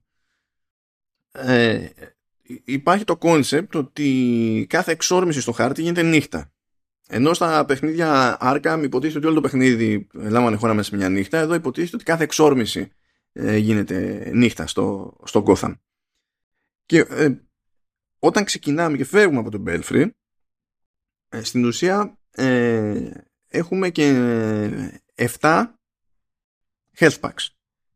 Τώρα με τις μάχες, σε κάποιες μονάδες μπορούμε να βρούμε τέλος πάντων health packs ώστε αν έχουμε χρησιμοποιήσει κάποια να, να ρεφάρουμε. Έτσι. Αλλά στην ουσία αυτός είναι ο βασικός περιορισμός που θα καθορίσει το πότε θα επιστρέψουμε στο Belfry. Προφανώς μπορούμε να επιστρέψουμε οποτεδήποτε στο Belfry, δεν είναι πρόβλημα αυτό. Μπορούμε βασικά ακόμη και πριν έρθει η ώρα του, του fast travel να επιστρέψουμε οποτεδήποτε στο, στο Belfry με ένα-δυο πατήματα στο χάρτη και τέλος. Αυτό ισχύει εξ αρχής. Αλλά τέλος πάντων, αν πούμε ότι πάμε λίγο γυρεύοντας ή βγάλουμε πολλές αποστολές και τα πράγματα είναι λίγο στο όριο, κάποια στιγμή θα ξεμείνουμε από health packs. Δεν μπορούμε να, είναι σίγουροι ότι, δεν μπορούμε να είμαστε σίγουροι ότι θα πάμε, θα πέσουμε σε κάποιον αντίπαλο που θα τον φάμε εύκολα και θα έχει health pack για να αρχίσουμε να μαζεύουμε λίγο. Οπότε λέμε γυρνάμε πίσω. Και τότε είναι που γίνεται η καταμέτρηση των clues και τα λοιπά. Και εμφανίζονται εκείνα έτσι τα πιο ζώρικα, ας πούμε, από ένα σημείο και έπειτα ε, side missions.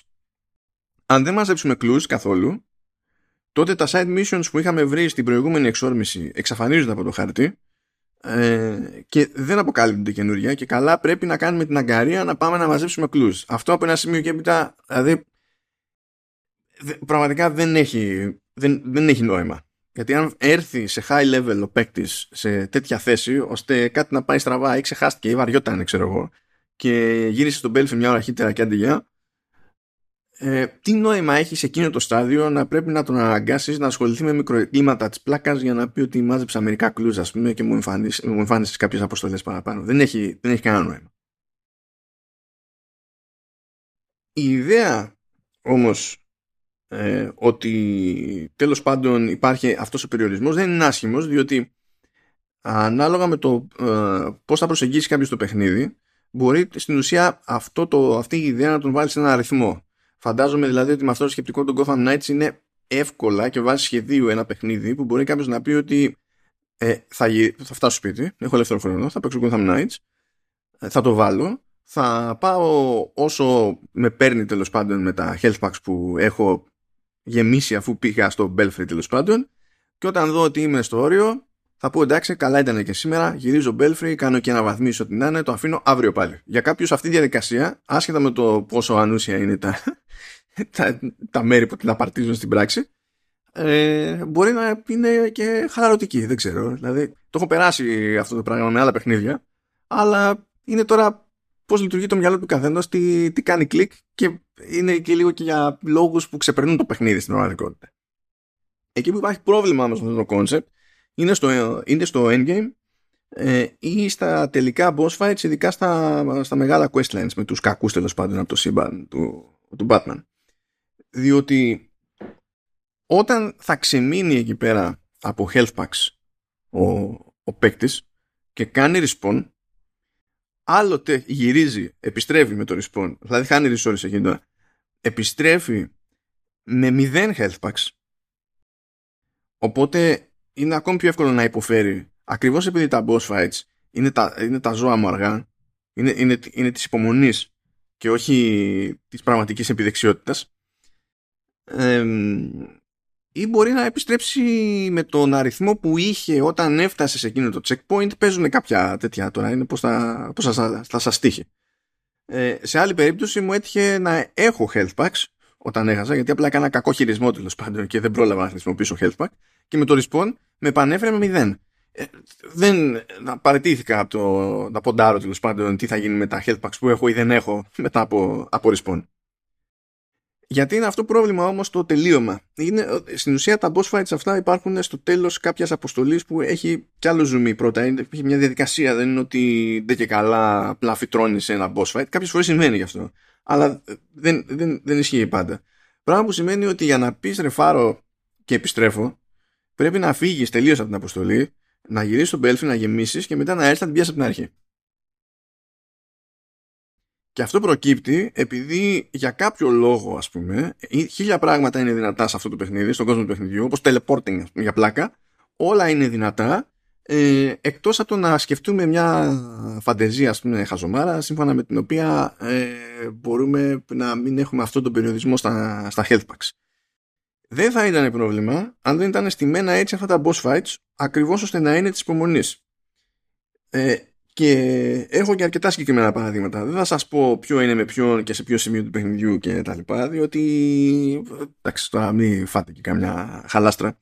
Αλλά υπάρχει μία περίπτωση ειδικά που πηγαίνει κόντρα στο σύστημα μάχης του παιχνιδιού. Γενικά το παιχνίδι, ε, όταν κάποιος αντίπαλος πάει ε, στην ουσία να, να επιτεθεί με τρόπο που ε, ο μόνος τρόπος να το γλιτώσει κάποιος τέλος πάντων το, το χτύπημα ε, είναι να κάνει evade εμφανίζεται κόκκινη σήμανση και πρέπει ο παίκτης να προσέχει τη, το, το timing τέλος πάντων του, του evade. Υπό άλλες συνθήκες, όταν δεν έχουμε τέτοια σήμανση, υποτίθεται ότι αν προλάβουμε το animation του αντιπάλου και επιφέρουμε εμείς κάποιο χτύπημα, πρώτα, σπάει το animation, κόβει το animation, βγαίνει εκτός ρυθμού και μπορούμε εμείς να κάνουμε το κουμάντο μας με το combo, ξέρω εγώ, και ό,τι άλλα abilities χρησιμοποιούμε. Γιατί φυσικά τέλος πάντων υπάρχουν abilities και πάει λέγοντας. Τεχνικώς δεν έχω φτάσει στο σύστημα μάχης. Μιλάμε για την άλλο καπέλο, γι' αυτό τα αφήνω λίγο στην άκρη. Υπάρχει μάχη λοιπόν στο παιχνίδι που όχι απλά είναι τσίπικη ως προς τα κόμπος του, του αντιπάλου και έχει ξέρω ένα ή δύο και απλά ε, καν, ε, ασχολούμαστε με την αποφυγή του ίδιου πράγματος ξανά και ξανά, ξανά και ξανά, ξανά και ξανά και ρίχνουμε λίγο, λίγο, λίγο, λίγο, λίγο, λίγο την ενέργεια του αντιπάλου, όντας σε level πάνω από τα προτινόμενα. Έτσι, μην φανταστείτε ότι πήγα προετοίμαστος, ας πούμε, για, για αυτό ζωρίστηκα. Ή παιδεύτηκα. Και ε, ε, έχει επιθέσεις ο αντίπαλος με την κόκκινη της σήμανση. Οπότε λες, ξέρω τι θα κάνω εδώ, θα προσπαθήσω να κάνω evade. Άσχετα με το. Δηλαδή, τέλος πάντων, είναι και παράλογες κάτι τέτοιες επιθέσεις, αλλά τέλος πάντων, ξέρω τι θα κάνω και έχει και άλλες επιθέσεις που δεν έχουν αυτή τη σήμανση. Και τότε, ε, στη συγκεκριμένη μάχη, ξανά και ξανά, δεν έχει σημασία πόσες φορές θα τη δοκιμάσετε, με το συγκεκριμένο αντίπαλο και αυτές που δεν έρχονται με κόκκινη σήμανση, δεν επιτρέπουν στον παίκτη να σπάσει το animation του αντίπαλου εφόσον επιφέρει κάποιο χτύπημα. Μπορεί να επιφέρει κάποιο χτύπημα, θα φάει λίγο damage ο, ο αντίπαλος, δεν σταματάει όμως το κόμπο και απλά ξυλοφορτώνει. Και αυτό πηγαίνει κόντρα στο ότι σου μαθαίνει το σύστημα μάχης σε όλο το υπόλοιπο παιχνίδι. Εκεί πάθανε μια ήττα τύπου θα τη δούμε πρώτο τελευταίο boss σε κλασικό Mortal Kombat όπου θα προσποιηθούμε ότι κάποιοι κανόνες του παιχνιδιού δεν ισχύουν και έτσι θα κάνουμε αυτή την αναμέτρηση πιο δύσκολη και από το τελικό boss fight απλά για σπάσιμο νεύρων. Ναι, γενικά αυτό, αυτό δεν είναι σοβαρό boss fight design. Αυτό είναι, είναι, είναι για γέλια. Αλλά επειδή είναι και για πολύ γέλιο, κόβεται γρήγορα το συγκεκριμένο γέλιο, έτσι και πέστε σε τέτοια περίπτωση, να πάμε λίγο παρακάτω. Να πούμε λίγο στο, στην, για την ομαλότητα της προόδου στο, στο παιχνίδι με βάση τέλος πάντων τα, όλα αυτά τα συστήματα και τις διάφορες δραστηριότητες. Εγώ έχω ένα πελάτωμα. Γενικά θα δω πράγματα στο χάρτη, θα προσπαθήσω να κάνω το οτιδήποτε. Πολύ γρήγορα συνειδητοποίησα ότι τα τελείως έτσι μικρά εγκλήματα δεν έχουν δεν υπάρχει λόγος να τα κυνηγάω, αλλά οτιδήποτε άλλο που κέρδιζε μια θέση στο questlog, γιατί αυτά τα μικρά δεν πιάνουν καν θέση στο questlog, απλά είναι πράγματα που τυχαίνει να υπάρχουν στο χάρτη. Ε, ότι θα έδινα πόνο. Και κατέληξα στο μεγαλύτερο μέρος του παιχνιδιού όταν έλεγα εντάξει, ας προχωρήσω λίγο το main quest να ήμουν ε, overpowered. Να, ήμουν, να είμαι πολλαπλά level πάνω από το προτινόμενο range. Οπότε ήταν ε, η κατάσταση γιούχου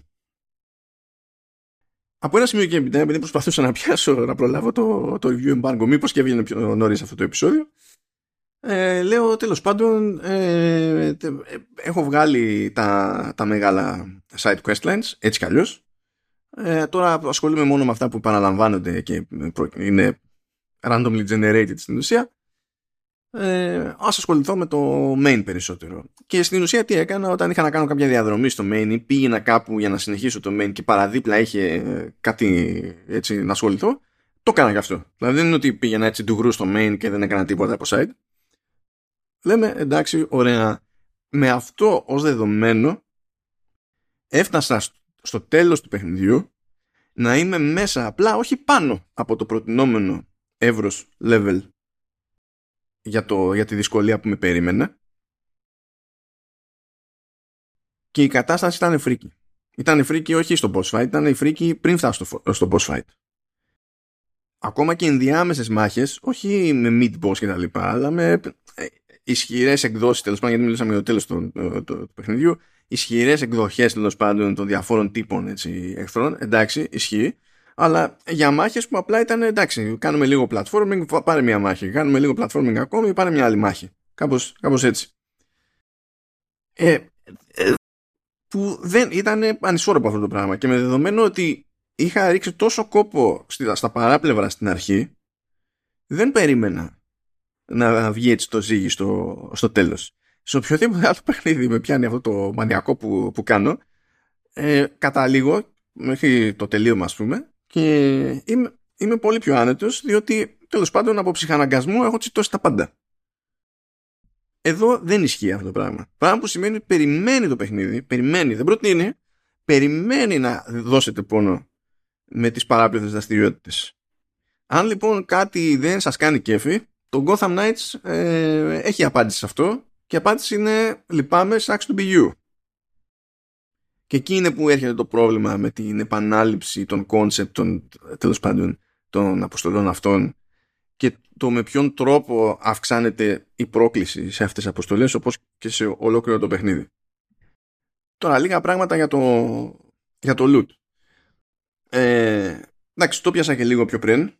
Ε, ε, πραγματικά δεν, από ένα σημείο και έπειτα δεν αντιλαμβάνομαι γιατί έχει τέτοιο σύστημα με loot. Δηλαδή πρέπει να το θεωρεί η ομάδα ανάπτυξης ως άλλο ένα μηχανισμό επιβράβευσης, για να μας πατά λίγο τα κουμπιά και τα ψυχολογικά.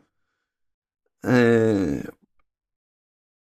αλλά ε, δεδομένο, δηλαδή έχει πάρα πολύ περιεχόμενο που είναι κόπος για να δημιουργηθεί αυτός, αυτό το περιεχόμενο με τα διάφορα mods, τις διαφορετικές εμφανίσεις και τα λοιπά. Είναι πάρα πολύ σκόπος. Δεν συνδέεται με κάποιο κομμάτι, με κάποιο σύστημα από microtransactions. Ε, βέβαια, δεν μπορώ να θεωρήσω και αυτονόητο ότι δεν θα προκύψει κάποιο τέτοιο σύστημα παρακάτω, διότι έχει ξανατύξει σε παιχνίδι να ξεκινάμε χωρίς μικροσυναλλαγέ και ένα μήνα μετά την κυκλοφορία μας λένε Α, κάνουμε ένα update και τώρα έχουμε. Οπότε δεν ξέρω τι θα γίνει σε αυτό το, το κομμάτι. Μπορεί να μας έρθει απαλού. Και ξαφνικά να βγάζει νόημα αυτός ο έξτρα κόπος. Αλλά κυρίως, ε, δηλαδή υπάρχει εκεί για να υφίσταται τέλος πάντων ως ανταμοιβή σε, στις διάφορες παράπλευρες δραστηριότητες και να υπονοείται ότι αυτές οι δραστηριότητες έχουν από ένα σημείο και έπειτα νόημα και λόγο τέλος πάντων να τις προσεγγίζει ο παίκτης κατ' επανάληψη ε, είναι τέχνασμα που δεν έχει συγκλονιστικό νόημα, κατ' εμέ. Δεν δημιουργεί κάποιο ιδιαίτερο πρόβλημα στην πράξη, αλλά δεν βλέπω και ποια είναι η, η, η χρησιμότητα. Αλλά, believe it or not, απίστευτο, ήρθε η ώρα να πω έτσι και λόγια για, για το σύστημα μάχης. Γενικά έχω ακούσει πάρα πολύ άσχημα πράγματα για το σύστημα μάχης και συνήθως πηγαίνουν πακέτο με σύγκριση με τα αντίστοιχα συστήματα της Rocksteady στη σειρά Arkham που είναι σύστημα πάνω στο οποίο έχει πατήσει και έτσι κι αλλιώς με το, στο Origins που είναι τη, τη, της Warner Bros. Montreal έτσι, ε, και το ξέρει το, το, σύστημα. Λοιπόν, η, η άποψη ότι το Gotham Knights δεν βασίζεται στο σύστημα του, του, της σειράς Arkham είναι λανθασμένη. Ε, η, ε, αυτό που διαφέρει πάρα πολύ ε, είναι ότι είναι, εδώ είναι πιο σφιχτό από εκεί δηλαδή που ε, ώρες ώρες υπήρχε το πρόβλημα στα Arkham ότι μπορεί να μας ξέφυγε δηλαδή να κάναμε λάθος λίγο να πιέζαμε κάπου ένα μοχλό και ενώ δεν θέλαμε να στραφούμε στην άλλη άκρη του group με το οποίο παίζαμε ξύλο και έκανε ένα περίεργο animation κάποιο αδιανόητο άλμα ξέρω εγώ και ο Batman που δεν έβγαζε νόημα επειδή μας ξέφυγε. Ε, ε, αυτό είναι πολύ πιο δύσκολο να συμβεί εδώ πέρα. Δηλαδή το πηγαίνουμε από στόχο σε στόχο. Ε, συνδέεται περισσότερο με την πρόθεσή μας στο, στο, χειρισμό ε, παρά με ε, τέλος πάντων τυχαία έτσι, στιγμίο λάθος τυχαία συνεννοησία με το σύστημα χειρισμού. ε, δεν υπάρχει διασήμανση, δεν είναι ακριβώς η ίδια ε, η λειτουργία της κάμερας που συνήθως στη σειρά Arkham ε, ακολουθούσε περισσότερο το προς τα που στοχεύουμε. Ε, εδώ μπορούμε να καταλήξουμε να στοχεύουμε σε κάποιον ε, αντίπαλο που είναι εκτός οθόνης και δεν τον βλέπουμε ε, και αυτό το ξέρει, το ξέρει η ομάδα ανάπτυξης και σε αυτή την περίπτωση αν πετάξουμε κάποιο projectile ας πούμε σε, ε, σε εχθρό που δεν βλέπουμε τότε εξακολουθεί να μένει εκτός κάμερας γιατί η κάμερα έτσι κι αλλιώς είναι ελεύθερη δεν είναι δυναμική για να κάνει άλματα. Εμείς πρέπει να κάνουμε τα κουμάντα φροντίζει το σύστημα μάχης να μας οθήσει προς κάπου που υπάρχει εχθρός ώστε να μην πάει χαμένη τέλος πάντων η, η βολή αυτή. Και θα μας δείξει την άκρη της οθόνης ε, το, το, τη σήμανση που υπάρχει συνήθως για να δούμε το level του, ε, του αντιπάλου αλλά και που βρίσκεται το health. Άρα υπάρχει σύστημα τέλος πάντων που με βάση το πώς θα, που θα στρέψουμε το, το μοχλό αλλάζουν, α, αλλάζει ο στόχος και το ίδιο ισχύει και στη μάχη σώμα με σώμα το πώς πηγαίνουμε με το όπλο που κραδένουμε τέλος πάντων από τον ένα στον άλλον που ήταν και η, βασική λογική στα Arkham. Επίσης εξακολουθεί και είναι ακροβατική η μάχη εδώ ειδικά στο σώμα με σώμα αλλά δεν είναι το ίδιο αεράτη όπως ήταν στα Arkham. Και πάλι εδώ είναι πιο βαριά, είναι πιο σφιχτή. Γιατί το ακροβατικό της υπόθεσης αντί να εκφράζεται με το κάνω γκέλ πέρα δόθε ε, σαν τυραμόλας όπως ήταν στα Arkham ε, εκφράζεται συνήθως με τη δουλειά που έχει γίνει στο animation ε, για τις περιπτώσεις που έχουμε καλό timing στα, στα evade που είναι βασικός μηχανισμός στη μάχη χωρίς να τυθασεύσετε το, το, το, το, σωστό χρονισμό και τη σωστή χρήση του evade δεν υπάρχει ελπίδα σε αυτό το παιχνίδι γιατί δεν υπάρχει και block. Δηλαδή είναι, αυτό είναι, θα παίζει πολύ evade. Υπάρχουν πάρα πολλά ωραία και ωραία animations για το ίδιο το evade. Και όταν κάνουμε και perfect evade ε, που μας δημιουργεί και ένα άνοιγμα για perfect attack όπου εκεί πέρα μπορούμε να κάνουμε critical στην ουσία ε, τα animations του ενός και του άλλου σταδίου είναι άμα καθίσετε να τα χαζέψετε είναι φοβερά.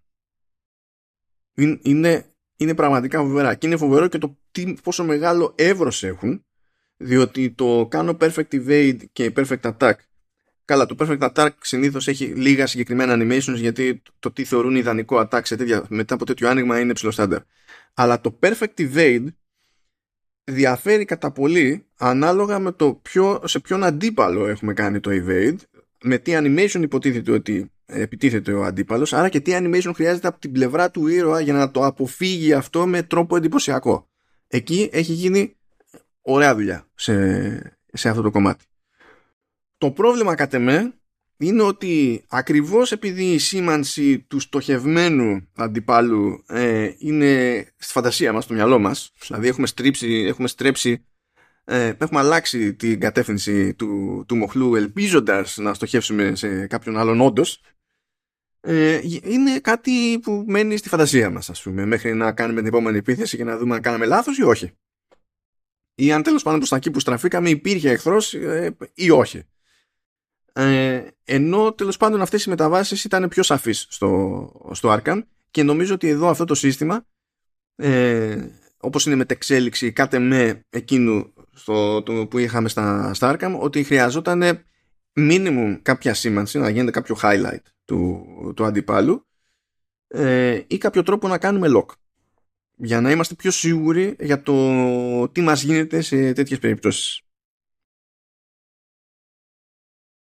Τώρα πέραν της μάχης, έτσι προφανώς υπάρχουν και έτσι, περιθώρια για ενέδρες, περιθώρια για stealth kills ή stealth attacks και ε, τα κλασικά που επιβάλλονται στην περίπτωση του Batman ε, ή τέλος πάντων σε, σε οποιοδήποτε παιχνίδι έχει κάποια σχέση με Batman και δει με ήρωες που ελπίζουν να καλύψουν με κάποιο τρόπο το κενό του Batman ε, δεν φτάνουμε ποτέ βέβαια στο, στο ίδιο στυλ. Ε, γενικά εδώ πέρα προέχει η, η δράση ναι μεν ε, ώρες ώρες δίνονται κίνητρα τέλος πάντων γιατί μπορεί ε, να ζητάει το quest να κάνουμε τέλος πάντων stealth kills. Ε, και γενικά τα quest μπορεί να, μπορεί να έχουν σχεδόν πάντα έχουν και extra objectives τα οποία είναι προαιρετικά και αυτά είναι τυχαία. Δηλαδή ε, μπορεί κάπου να σας πει ότι σε, αυτό, σε αυτήν την αποστολή ας πούμε ε, κάνει και δύο stealth kills ε, και χάνει, χάνεται στην αποστολή και πηγαίνετε ξανά στην ίδια αποστολή την επόμενη φορά. Και έχει κάποιο άλλο extra objective πέραν του βασικού τέλος πάντων που καμία σχέση δεν έχει με stealth kills. Έτσι μπορεί να ζητάει κάτι τελείως άλλο. Συμβαίνουν αυτά και αυτά προκύπτουν ε, δυναμικά οπότε έτσι αναγκάζει το παίκτη τέλος πάντων να, το, να προσεγγίσει το ίδιο πράγμα, το ίδιο σενάριο με λίγο διαφορετικό τρόπο.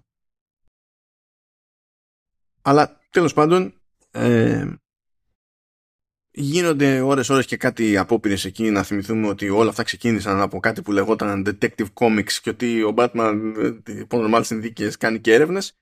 Ε, έχουμε εδώ κάποια κομμάτια κυρίως στο main quest που ε, πραγματικά σκάμε σε κάτι οθόνες και είναι φάση τύπου ε, hidden object και ε, μετά έχει ένα-δυο ερωτήματα και πρέπει να διαλέξουμε εμείς από αυτά που έχουμε βρει τα, στο, στο πεδίο που έχουμε μπροστά μας τέλος πάντων ε, ποιες είναι οι σωστές απαντήσεις ή ο σωστός συνδυασμός αντικειμένων, ξέρω εγώ, και τότε α, και καλά προχωράμε. Δεν υπάρχει κάποια έτσι, ιδιαίτερη χρήση φαιά ουσίας, μόνο κατά διαστήματα.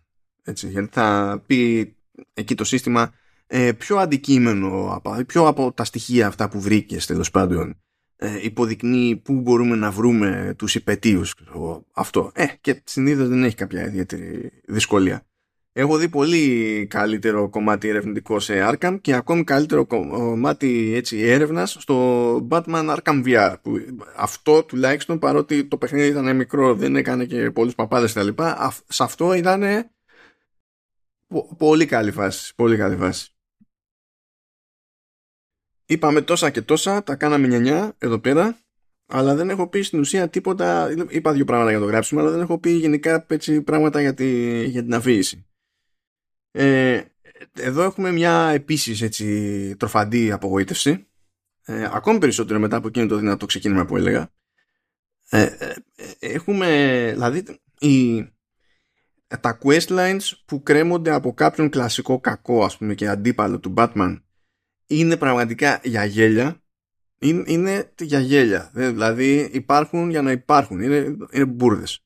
Με το χειρότερο γράψιμο που παίζει σε όλο το παιχνίδι και στο, και στο main quest ε, πιστεύω ότι χρειάζεται θράσος για να πιστέψει κάποιος τέλος πάντων που έκανε τα κουμάντα στο, στο γράψιμο ότι ε, πρώτον έστησε ωραία κάποια επερχόμενη ανατροπή και ότι βρήκε και τον τρόπο να κάνει αυτή την ανατροπή να μετρήσει, να σοκάρει ας πούμε και να ζωρίσει εκείνη την ώρα να εκπλήξει. Ε, πραγματικά ε, έχει δύο υποτίθεται μεγάλες στα χαρτιά ανατροπές το παιχνίδι. Ε, η μία κάνει μπαμ από νωρίς το παιχνίδι δηλαδή δεν... λες απλά περιμένω απλά μετράω τους ώρες. Και το, το βλέπω και έρχεται δηλαδή αυτό το πράγμα. Και μία άλλη ανατροπή η οποία δεν στείνεται από πουθενά δηλαδή δεν χτίζει κάποιες έτσι εντυπώσεις για τις προκοπής για κάποιο χαρακτήρα ώστε να έχεις μια εικόνα και μετά να πάει κόντρα σε αυτή την εικόνα και να νιώσεις ότι υπήρχαν σημάδια αλλά εσύ δεν πήρες χαμπάρι και τέτοια. Όχι. Σου δείχνει μία φορά ένα χαρακτήρα που υποτίθεται ότι τον ξέρεις περισσότερο από το lore. Μία φορά σου δείχνει ένα χαρακτήρα. Ε, και την επόμενη φορά που στο δείχνει ε, πηγαίνει πακέτο με μια ανατροπή και υποτίθεται ότι πρέπει να σοκαριστείς που τελικά αυτός είναι αυτό που είναι τέλος πάντων. Ε, ε είναι τελείως, δηλαδή, είναι, είναι ανούσιο. Είναι όλο αυτό ανούσιο. Δεν περίμενα να είναι τόσο ανούσιο. Ε, υπάρχει, εντάξει, υπάρχει στο τελείωμα τέλος πάντων ένα θεωρητικό μπαμ που για μια στιγμή το ένιωσα. Για μια στιγμή λέω τέλος πάντων μπορεί αυτό να το πέτυχαν και προχωρώντας συνειδητοποίησα ότι οι ίδιοι φρόντισαν να μην το πετύχουν. Για, για λόγους που τέλος πάντων δεν είναι να τους εξηγήσω χωρίς να πετάξω spoilers, οπότε θα το αφήσω στο, στο φλου το συγκεκριμένο. Είναι ώρα όμως να πιάσω έτσι τη γενική εικόνα. Και μιας και έταξα τέλος πάντων, είπα στην αρχή του επεισοδίου ότι ε, ακόμα και όταν συμφωνώ έτσι με την τελική κρίση κάποιου για το Gotham Knights ε, δεν συμφωνώ με τον τρόπο με τον οποίο αιτιολογείται και οριοθετείται και πιστεύω ότι αυτή η παραγωγή είναι λίγο ειδική περίπτωση και δεν το λέω ως ελαφρυντικό, ε, είναι ειδική περίπτωση με τρόπο που με απογοητεύει και δεν ξέρω τι σημαίνει για αυτή την ομάδα και για τη Warner. Ε, απ' τη μία κάνανε τον κόπο και είχαν μερικές ωραίες ιδέες. Δηλαδή το concept ότι κοιτάξτε να δείτε εμείς στα main ή στα μεγάλα τέλος πάντων side quest lines ε, θα κοιτάξουμε και θα έχουμε αποστολές, θα έχουμε φτιάξει τα επίπεδα, θα είναι κάπως, θα φορτώνει αυτόνομα αυτό το πράγμα και θα έχουμε φτιάξει μια εμπειρία πιο συγκεκριμένη αντί να είναι το ίδιο πράγμα που κάνουμε ξανά και ξανά ας πούμε στο, στον ανοιχτό κόσμο. Αυτή είναι καλή προσέγγιση. Είναι καλή προσέγγιση. Και είναι κρίμα που δεν αξιοποιείται για να πούνε να γράψουν δύο πράγματα της προκοπής και να πούνε μια ιστορία της προκοπής. Ε, ακριβώς επειδή αυτή η ιδέα είναι που τους δίνει το περιθώριο να, να το κάνουν και να εκφραστούν αλλιώς Επίσης, ωραία δουλειά έχει γίνει και στο κομμάτι του UI στη διαχείριση του, του Questlog. Δηλαδή, πιο συγκλονιστική ε, διαφωνία που έχω σε αυτό το θέμα είναι ότι θα προτιμούσα να μην είναι το ίδιο πλήκτρο εμφάνιση του Questlog ε, και με παρατεταμένο πάτημα του πλήκτρου τέλος πάντων να είναι η εμφάνιση του κανονικού μενού, χάρτη κτλ. Ο οποίος μάλιστα δεν σταματάει τη δράση και γι' αυτό όλο αυτό είναι ξεχωριστό από το pause. Θα προτιμούσα pause και το full, ας το πούμε, μενού επιλογών να εμφανίζεται με ένα πλήκτρο και το quest log, το γρήγορο που εμφανίζεται ως overlay στην υπόλοιπη εικόνα όπου και, να σταθούμε όπου και αν είμαστε εκείνη τη στιγμή να είναι ένα διαφορετικό πλήκτρο και να είναι ε, πιο εύκολο να αποφύγουμε τα λάθη. Γιατί καμιά φορά πάλαγα, άνοιγα ξέρω, το χάρτη από συνήθεια επειδή πάτησα για περισσότερο ώρα το κουμπί. Άλλη φορά ε, ήθελα να ανοίξω το χάρτη το πάταγα για λίγη λιγότερη ώρα άνοιγα το quest log και μετά να ξαναπατήσω κτλ. Δεν, αυτή είναι η μεγαλύτερη μου διαφωνία. Η ιδέα όμως έτσι του μαζεμένου quest log που μπορούμε εύκολα να έχουμε πληροφορίες για ό,τι υποχρέωση έχουμε τέλος πάντων σε, αυτή τη δουλειά που λέγεται Gotham Knights ε, να βάλουμε ρότα κτλ. Αυτή είναι πάρα πολύ καλή ιδέα. Πάρα πολύ καλή ιδέα. Ο τεχνικός τομέας επίσης ε, είναι πολύ ωραίο στο μάτι ακόμα και αν χάνονται εδώ και εκεί μερικά frames που επιμένω τουλάχιστον στην έκδοση του PlayStation 5 ότι ε, σπανίως χάνονται σε ώρες που θα, παίξουν, θα παίξει κάποιο ρόλο ε, και όταν χάνονται συνήθως δεν δημιουργούν έτσι κάποιο πρακτικό ζήτημα όταν είναι και σε πιο κέρια σημεία ας πούμε. Ε, έχουν κάνει πάρα πολύ καλή δουλειά με την Unreal Engine 4 και από την αρχή μέχρι το τέλος ήμουνα εντυπωσιασμένος και με την καθαρότητα, την ευκρίνεια, την ποιότητα της εικόνας που δεν είναι μόνο ζήτημα ανάλυσης έτσι είναι συνδυασμός πραγμάτων. Σε αυτό κάνανε επίσης ωραία δουλειά καλύτερα από ό,τι έχουμε δει σε άλλα έτσι open world που βέβαια για να είμαι και δίκαιος άλλα open world συνήθως έχουν μεγαλύτερους κόσμους ακόμη να διαχειριστούν οπότε πρέπει να μοιραστούν και λίγο αλλιώς οι πόροι τέλος πάντων άλλη κουβέντα Ακόμη και το σύστημα fast travel, άπαξ και ξεπεράσουμε εκείνη την αρχική προσβολή με τα, με τα drones, γιατί μία φορά την κάνουμε αυτή την ιδέα και μετά είμαστε, είμαστε free. Επίσης είναι, είναι ωραία φάση, διότι έρχεται και μας πετάει τέλος πάντων το Batwing ακριβ, ψηλά πάνω από το σημείο ε, στο χάρτη που έχουμε διαλέξει, πάνω από το fast travel point και έτσι μας δίνει το περιθώριο όσο είμαστε ακόμα στον αέρα να χρησιμοποιήσουμε το heroic travel ability ώστε να καλύψουμε από εκείνη την ώρα και μετά πιο εύκολα μεγάλη απόσταση και να έρθουμε πιο κοντά στο σημείο που έχουμε στα μπάρι στο χάρτη ας πούμε πριν φτάσουμε κάτω και πρέπει μετά να κάνουμε ένα κόπο με το, το γάτζο να ξαναπάρουμε ύψος για να κάνουμε τις τραζανιές μας πιο εύκολα ξέρω εγώ ή να πάρουμε τη μηχανή και να τρέχουμε πέρα εδώ. Δηλαδή θέλω να πω υπάρχουν κάποια μυαλά σε αυτή την ομάδα που μπήκανε, τα βάλανε κάτω και αναρωτήθηκαν ε, τι είναι ένα σύγχρονο παιχνίδι με ανοιχτό κόσμο, ε, ποιες είναι οι συμβάσεις που παίζουν εκεί και τι μπορούμε να κάνουμε καλύτερο. Ταυτόχρονα φαίνεται να είναι μια ομάδα που μπήκε σε αυτή τη διαδικασία και θεώρησε δεδομένο ότι όλα αυτά που μετατρέπουν τα περισσότερα παιχνίδια open world από ένα σημείο και έπειτα σε αγκαρία ε, είναι τόσο ε, στενά έτσι, ε, είναι τόσο συνειφασμένα με την κατηγορία, με το είδος αυτών των, αυτών των παιχνιδιών που πρέπει να είναι οπωσδήποτε σε αυτό το παιχνίδι. Και αυτό είναι που με ζορίζει περισσότερο. Δηλαδή, το ότι ε, έχει αυτή την αηδία με τα drones απλά για να γίνεται μια, να ασχολούμαστε μια εύκολη χαζομάρα και να χάνουμε μία φορά έτσι, έξτρα χρόνο από τη ζωή μας απλά γιατί έτσι ε, μου δείχνει ότι έχουν πάρει το λάθος μάθημα γενικά από, τη, από την κατηγορία. Ε, το ότι μπαίνουν στη διαδικασία και έχουν ε, ε procedural περιεχόμενο εντάξει, ok, okay, το καταλαβαίνω ε, αυτό το πράγμα αλλά πηγαίνουν μετά και το κάνουν προϋπόθεση για το άνοιγμα σε άλλο procedural περιεχόμενο το οποίο, η ολοκλήρωση το οποίο απαιτείται για την πρόοδο στα challenges. Πηγαίνουν και κάνουν ε, αυτό το πράγμα. Ε, ε, και η δυσκολία η πραγματική είναι σε αυτές τις αποστολές που ξεκλειδώνουμε και νομίζω ότι αυτό θα αρκούσε. Δεν χρειάζεται και η αγκαρία με τα κλούζ ας πούμε απλά για να πούμε ότι καθόμαστε παραπάνω στον κόσμο του παιχνιδιού.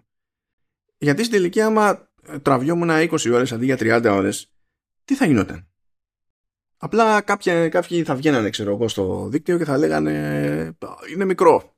Εντάξει, δεν γίνεται τώρα να τα παίρνουν σοβαρά αυτά τα πράγματα. Γιατί αν οι λύσεις είναι αυτές, τώρα αυτά χαρά λάμπε. Ε, ε, εντάξει, δηλαδή. Τι, ε, τι να λέμε. Τα ίδια που λέμε και για τη Ubisoft. Και μην το πάτε για μακριά. Ακόμη και σε καλά παιχνιδιά ε, ανοιχτού κόσμου, υπάρχει ο κόσμος που από ένα σημείο και μετά δεν την παλεύει. Δηλαδή, Σκεφτείτε πόσες φορές έχετε μιλήσει με άνθρωπο που έχει παίξει GTA, σας έχει πει ότι λατρεύει το GTA, αλλά κάποια στιγμή το παράτησε ή ότι δεν την πάλευε άλλο. Με, με όλα αυτά που είχε να κάνει. Εκεί είναι οι λίγες περιπτώσεις που στην ουσία έχει χαθεί η, η ισορροπία. Γιατί είναι, θέλει μια ισορροπία ανάμεσα στο κίνητρο που σου δίνει το παιχνίδι και το τι σημαίνει αυτό στην πράξη για να καταφέρεις να φτάσεις σε κάτι. Μια, ενός είδους ανταμοιβή τέλος πάντων.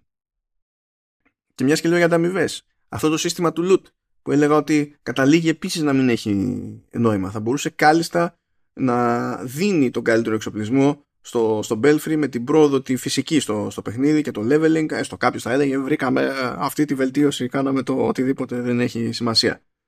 Μπορεί να θυμίζει περισσότερο action adventure, αλλά αυτή η αιμονή με τους μηχανισμούς τύπου RPG έχει, έχει καταλήξει να γίνει βαρύδι διότι χρησιμοποιείται κατ' εμέ όχι μόνο στο Gotham Knights αλλά περιέργως πολύ πιο έντονα από όσοι περίμενα στο, στο Gotham Knights χρησιμοποιείται ως υποκατάστατο του καλού design εν είδη ανταμοιβής.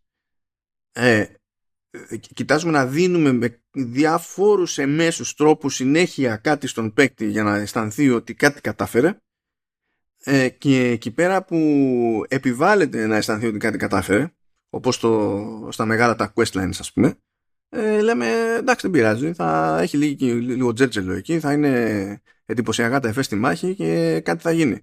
Ή γιατί να φροντίσουμε να κάνουμε ενδιαφέρουσα τη μεγάλη τη μάχη ε, ώστε να νιώσει ο παίκτης ότι όταν τη βγάζει είναι επειδή κατανόησε το ποιόν της μάχης προσαρμόστηκε και τα κατάφερε. Θα το κάνουμε να αναγκάζεται να κάνει το ίδιο πράγμα ξανά και ξανά για 20 λεπτά γιατί αποφασίσαμε ότι η μπάρα του, του, του, αντιπάλου θα είναι μπετό ας πούμε και θα είναι εκεί με, με σφυρί και καλέμι. Τσούκου τσούκου μπολ θα το κάνουμε. Δεν πάμε να βαράμε critical.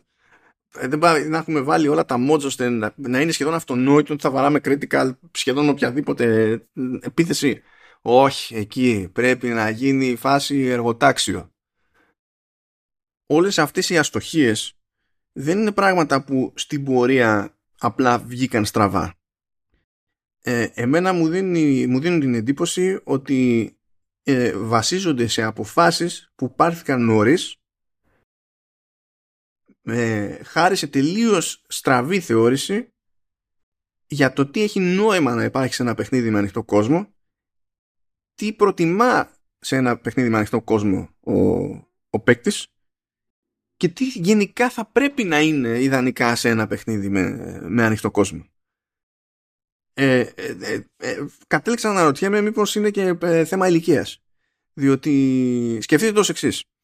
Ε, θα πάτε σε ένα παιδάκι σήμερα, πούμε, ένα μικρό, που μπορεί να έχει συνηθίσει για πάντα, δηλαδή που γεννήθηκε με, σε κάποιο τάμπλετ, σε κάποιο iPad, ας πούμε, και μπορεί να του δώσει ένα περιοδικό και να μην αντιληφθεί με τη μία το, το concept γυρίζω σελίδα ή πατάω τη σελίδα και δεν γίνεται κάτι αλλά πρέπει να, να πιάσω τη σελίδα και να τη, να τη γυρίσω Αυτό είναι, μια, είναι ζήτημα συγκεκριμένης εμπειρίας που είχε, οπότε το ένα του είναι πιο γνώριμο, το άλλο του είναι πιο, πιο ξένο, γιατί δεν το παρατηρούσε να συμβαίνει τριγύρω του το, το ίδιο συχνά. Και εδώ ε, έχω μια θεωρία, δεν μπορώ να τη βασίσω τώρα κάπου, ότι είναι μια φουρνιά από developers τέλος πάντων σε αυτό το στούντιο. Ε, όπως υπάρχει και μια φουρνιά από παίχτες, έτσι, που φαντάζομαι ότι το αντιλαμβάνονται κάπως έτσι. Πακέτο πάνε αυτά. Που αυτά που γίνονται τόσα χρόνια σταθερά σε open world games θεωρούν ότι είναι τα πρέποντα ακριβώς επειδή επιβιώνουν ως μηχανισμοί τόσα χρόνια. Και ταυτόχρονα δεν μπορώ να κολλήσω αυτή τη θεωρία μου με τα σημεία στα οποία είχαν κάτι να την προτείνουν σε αυτή την ομάδα. Τέλος πάντων, προσπαθώ κάπως να εκλογικεύσω τη, την προσοχή που έχει δοθεί σε ένα τέτοιο παιχνίδι και ειδικά από άψη ε, bugs. Τα περισσότερα δηλαδή παιχνίδια με ανοιχτό κόσμο ξεκινάνε, δηλαδή ξεκάνε στο λανσάρονται και έχουν bugs να μην υπάρχει αύριο. Εδώ το χειρότερο που πέτυχα πέρα από κάτι ε, ξεμπαρκασμού frames ε, ήταν και μετά το day one patch. Πριν δεν είχε πρόβλημα. Με το, με το patch ήταν που προέκυψε αυτό το πρόβλημα. Ένα φοβερό visual glitch με τον Red Hood που ήταν στο Belfry που είναι με τα πολιτικά. Πάντα φοράει hoodie και τα κορδόνια της κουκούλας ε, είναι τσίτα, τεντωμένα, κάθετα στο στέρνο του. Πετάνε προς τα εμπρός. Αλλά αυτό είναι τόσο αστείο που δεν μπορεί. Δηλαδή, Λες εντάξει, συν της άλλης είχαμε σοβαρό ζητήματα να μας απασχολήσουν. Ε, σε τεχνικό επίπεδο ε, πηγαίνουν πολύ λίγα πράγματα στραβά. Δηλαδή είναι πολύ καλό δουλεμένο το, το, το, παιχνίδι τέλος πάντων στα διαδικαστικά του έτσι, και, στα, και στα τεχνικά του. Υπήρχε χρόνος δηλαδή. Ενώ άλλοι βγάζουν τέτοιου είδους παιχνίδια και όσο χρόνο και να είχαν θέλουν 28 πάτς μετά για να, για να ισιώσουν και για κάποιο λόγο οι προτεραιότητες ήταν στραβές. Και αυτό για μένα είναι το, το μεγάλο κρίμα. Αυτό είναι το μεγάλο πρόβλημα του, του Gotham Knights. Είναι ότι εξ αρχής επινοήθηκε ως κάτι που δεν θα μπορούσε παρά να είναι στραβό με τρόπους και σε σημεία που δεν υπήρχε καμία ανάγκη να είναι στραβό. Καταλήγει και είναι στραβό όχι από λάθος, αλλά εκ και είναι κρίμα γιατί το στούντιο κατ' εμέ έχει εμφανώς ικανότητες. Είναι κρίμα γιατί το στούντιο σε άλλα σημεία έχει αισθητική και φαίνεται. Ε, η προσπάθεια που έκανε στο σύστημα μάχης τρώει κρά έχει, έχει προβλήματα αλλά κακώς πιστεύω τρώει το κρά που, που τρώει όπως το τρώει. Ε, χρειάζεται αισθητική για το τόσο δυνατό άνοιγμα αλλά χρειάζεται ακόμη περισσότερη φαιά ουσία και αισθητική ώστε αυτό το τόσο εντυπωσιακό άνοιγμα να μην είναι πυροτέχνημα, να μην είναι κάτι που απλά έτυχε να βγει τόσο εντυπωσιακό. Χρειάζεται τελείως άλλο πλάνο.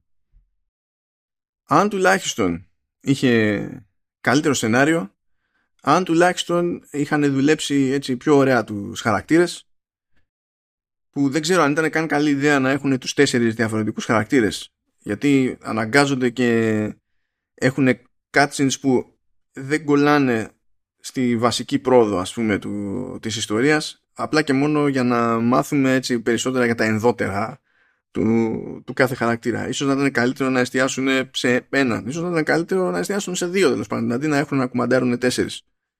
Για να δένει η προσωπική ιστορία του καθενός περισσότερο με τη γενική ιστορία. Ε, θα, μπο, θα ήταν πιο εύκολο να συγχωρηθούν διάφορα πραγματάκια από εδώ και από εκεί. Ή τουλάχιστον αν δεν συγχωρούνταν θα ήταν πιο ανεκτά και θα λέγαμε ότι τουλάχιστον πετύχανε το α, το β, το γ, οπότε εντάξει τι να γίνει. Με τα πολλά το Gotham Knights καταλήγει να είναι ένα καθόλου λειτουργικό προϊόν πιο λειτουργικό από άλλα παιχνίδια του είδους αυτά πιο καλοστημένο και στιβαρό αλλά ε, σχεδόν ε, ανύπαρκτη ε, φαντασία για το καλό το δικό του και το καλό του είδους. Και καμία, σίγουρα καμία σοβαρή πρόθεση να γραφτεί μια ιστορία που έχει ελπίδα να σταθεί τέλος πάντων ε, στα σοβαρά αντί να είναι τι να πω, επίπεδου ε, ενός μάτσο από ε, τεύχη filler σε κάποιο τέλος πάντων από όλα τα IP της DC Comics. Είναι χαρακτηριστικό πιστεύω ότι στο άλλο πρόσφατο και πρώτο βασικά στη σειρά review που έκανα στο πλαίσιο του True Ending που ήταν για το A Plague Tale Requiem ένα μικρότερο στην ουσία σε διάρκεια παιχνίδι με λιγότερους μηχανισμούς από εδώ και από εκεί κατέληξα να έχω πολλές περισσότερες σημειώσεις από ότι στον Gotham Knights. Ε, διότι από τη μία είχα περισσότερα πράγματα που ήθελα να είμαι σίγουρος ότι θα θυμάμαι στο τέλος όταν θα έπρεπε κάπως να εξηγήσω τη γενική εικόνα οι σημειώσεις μου ήταν λιγότερες παρότι είχα να κάνω με ένα παιχνίδι μεγαλύτερο σε διάρκεια και με πολλούς περισσότερους μηχανισμούς να συνθέτουν το, το σύνολο. Νομίζω ότι αυτό από μόνο του είναι ένα σχόλιο για τη μεγάλη εικόνα. Και με αυτό σας αφήνω όλους και όλες. Πάει και αυτό, ήταν το δεύτερο κατά σειρά review.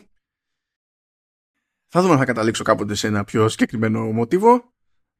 Έχει συνέχεια το πράγμα. Χρωστάω έτσι κι αλλιώς ε, μια κριτική για το Mario Plus Rabbids Sparks of Hope.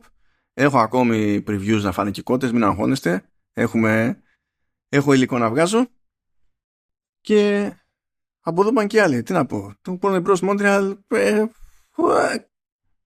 better luck next time.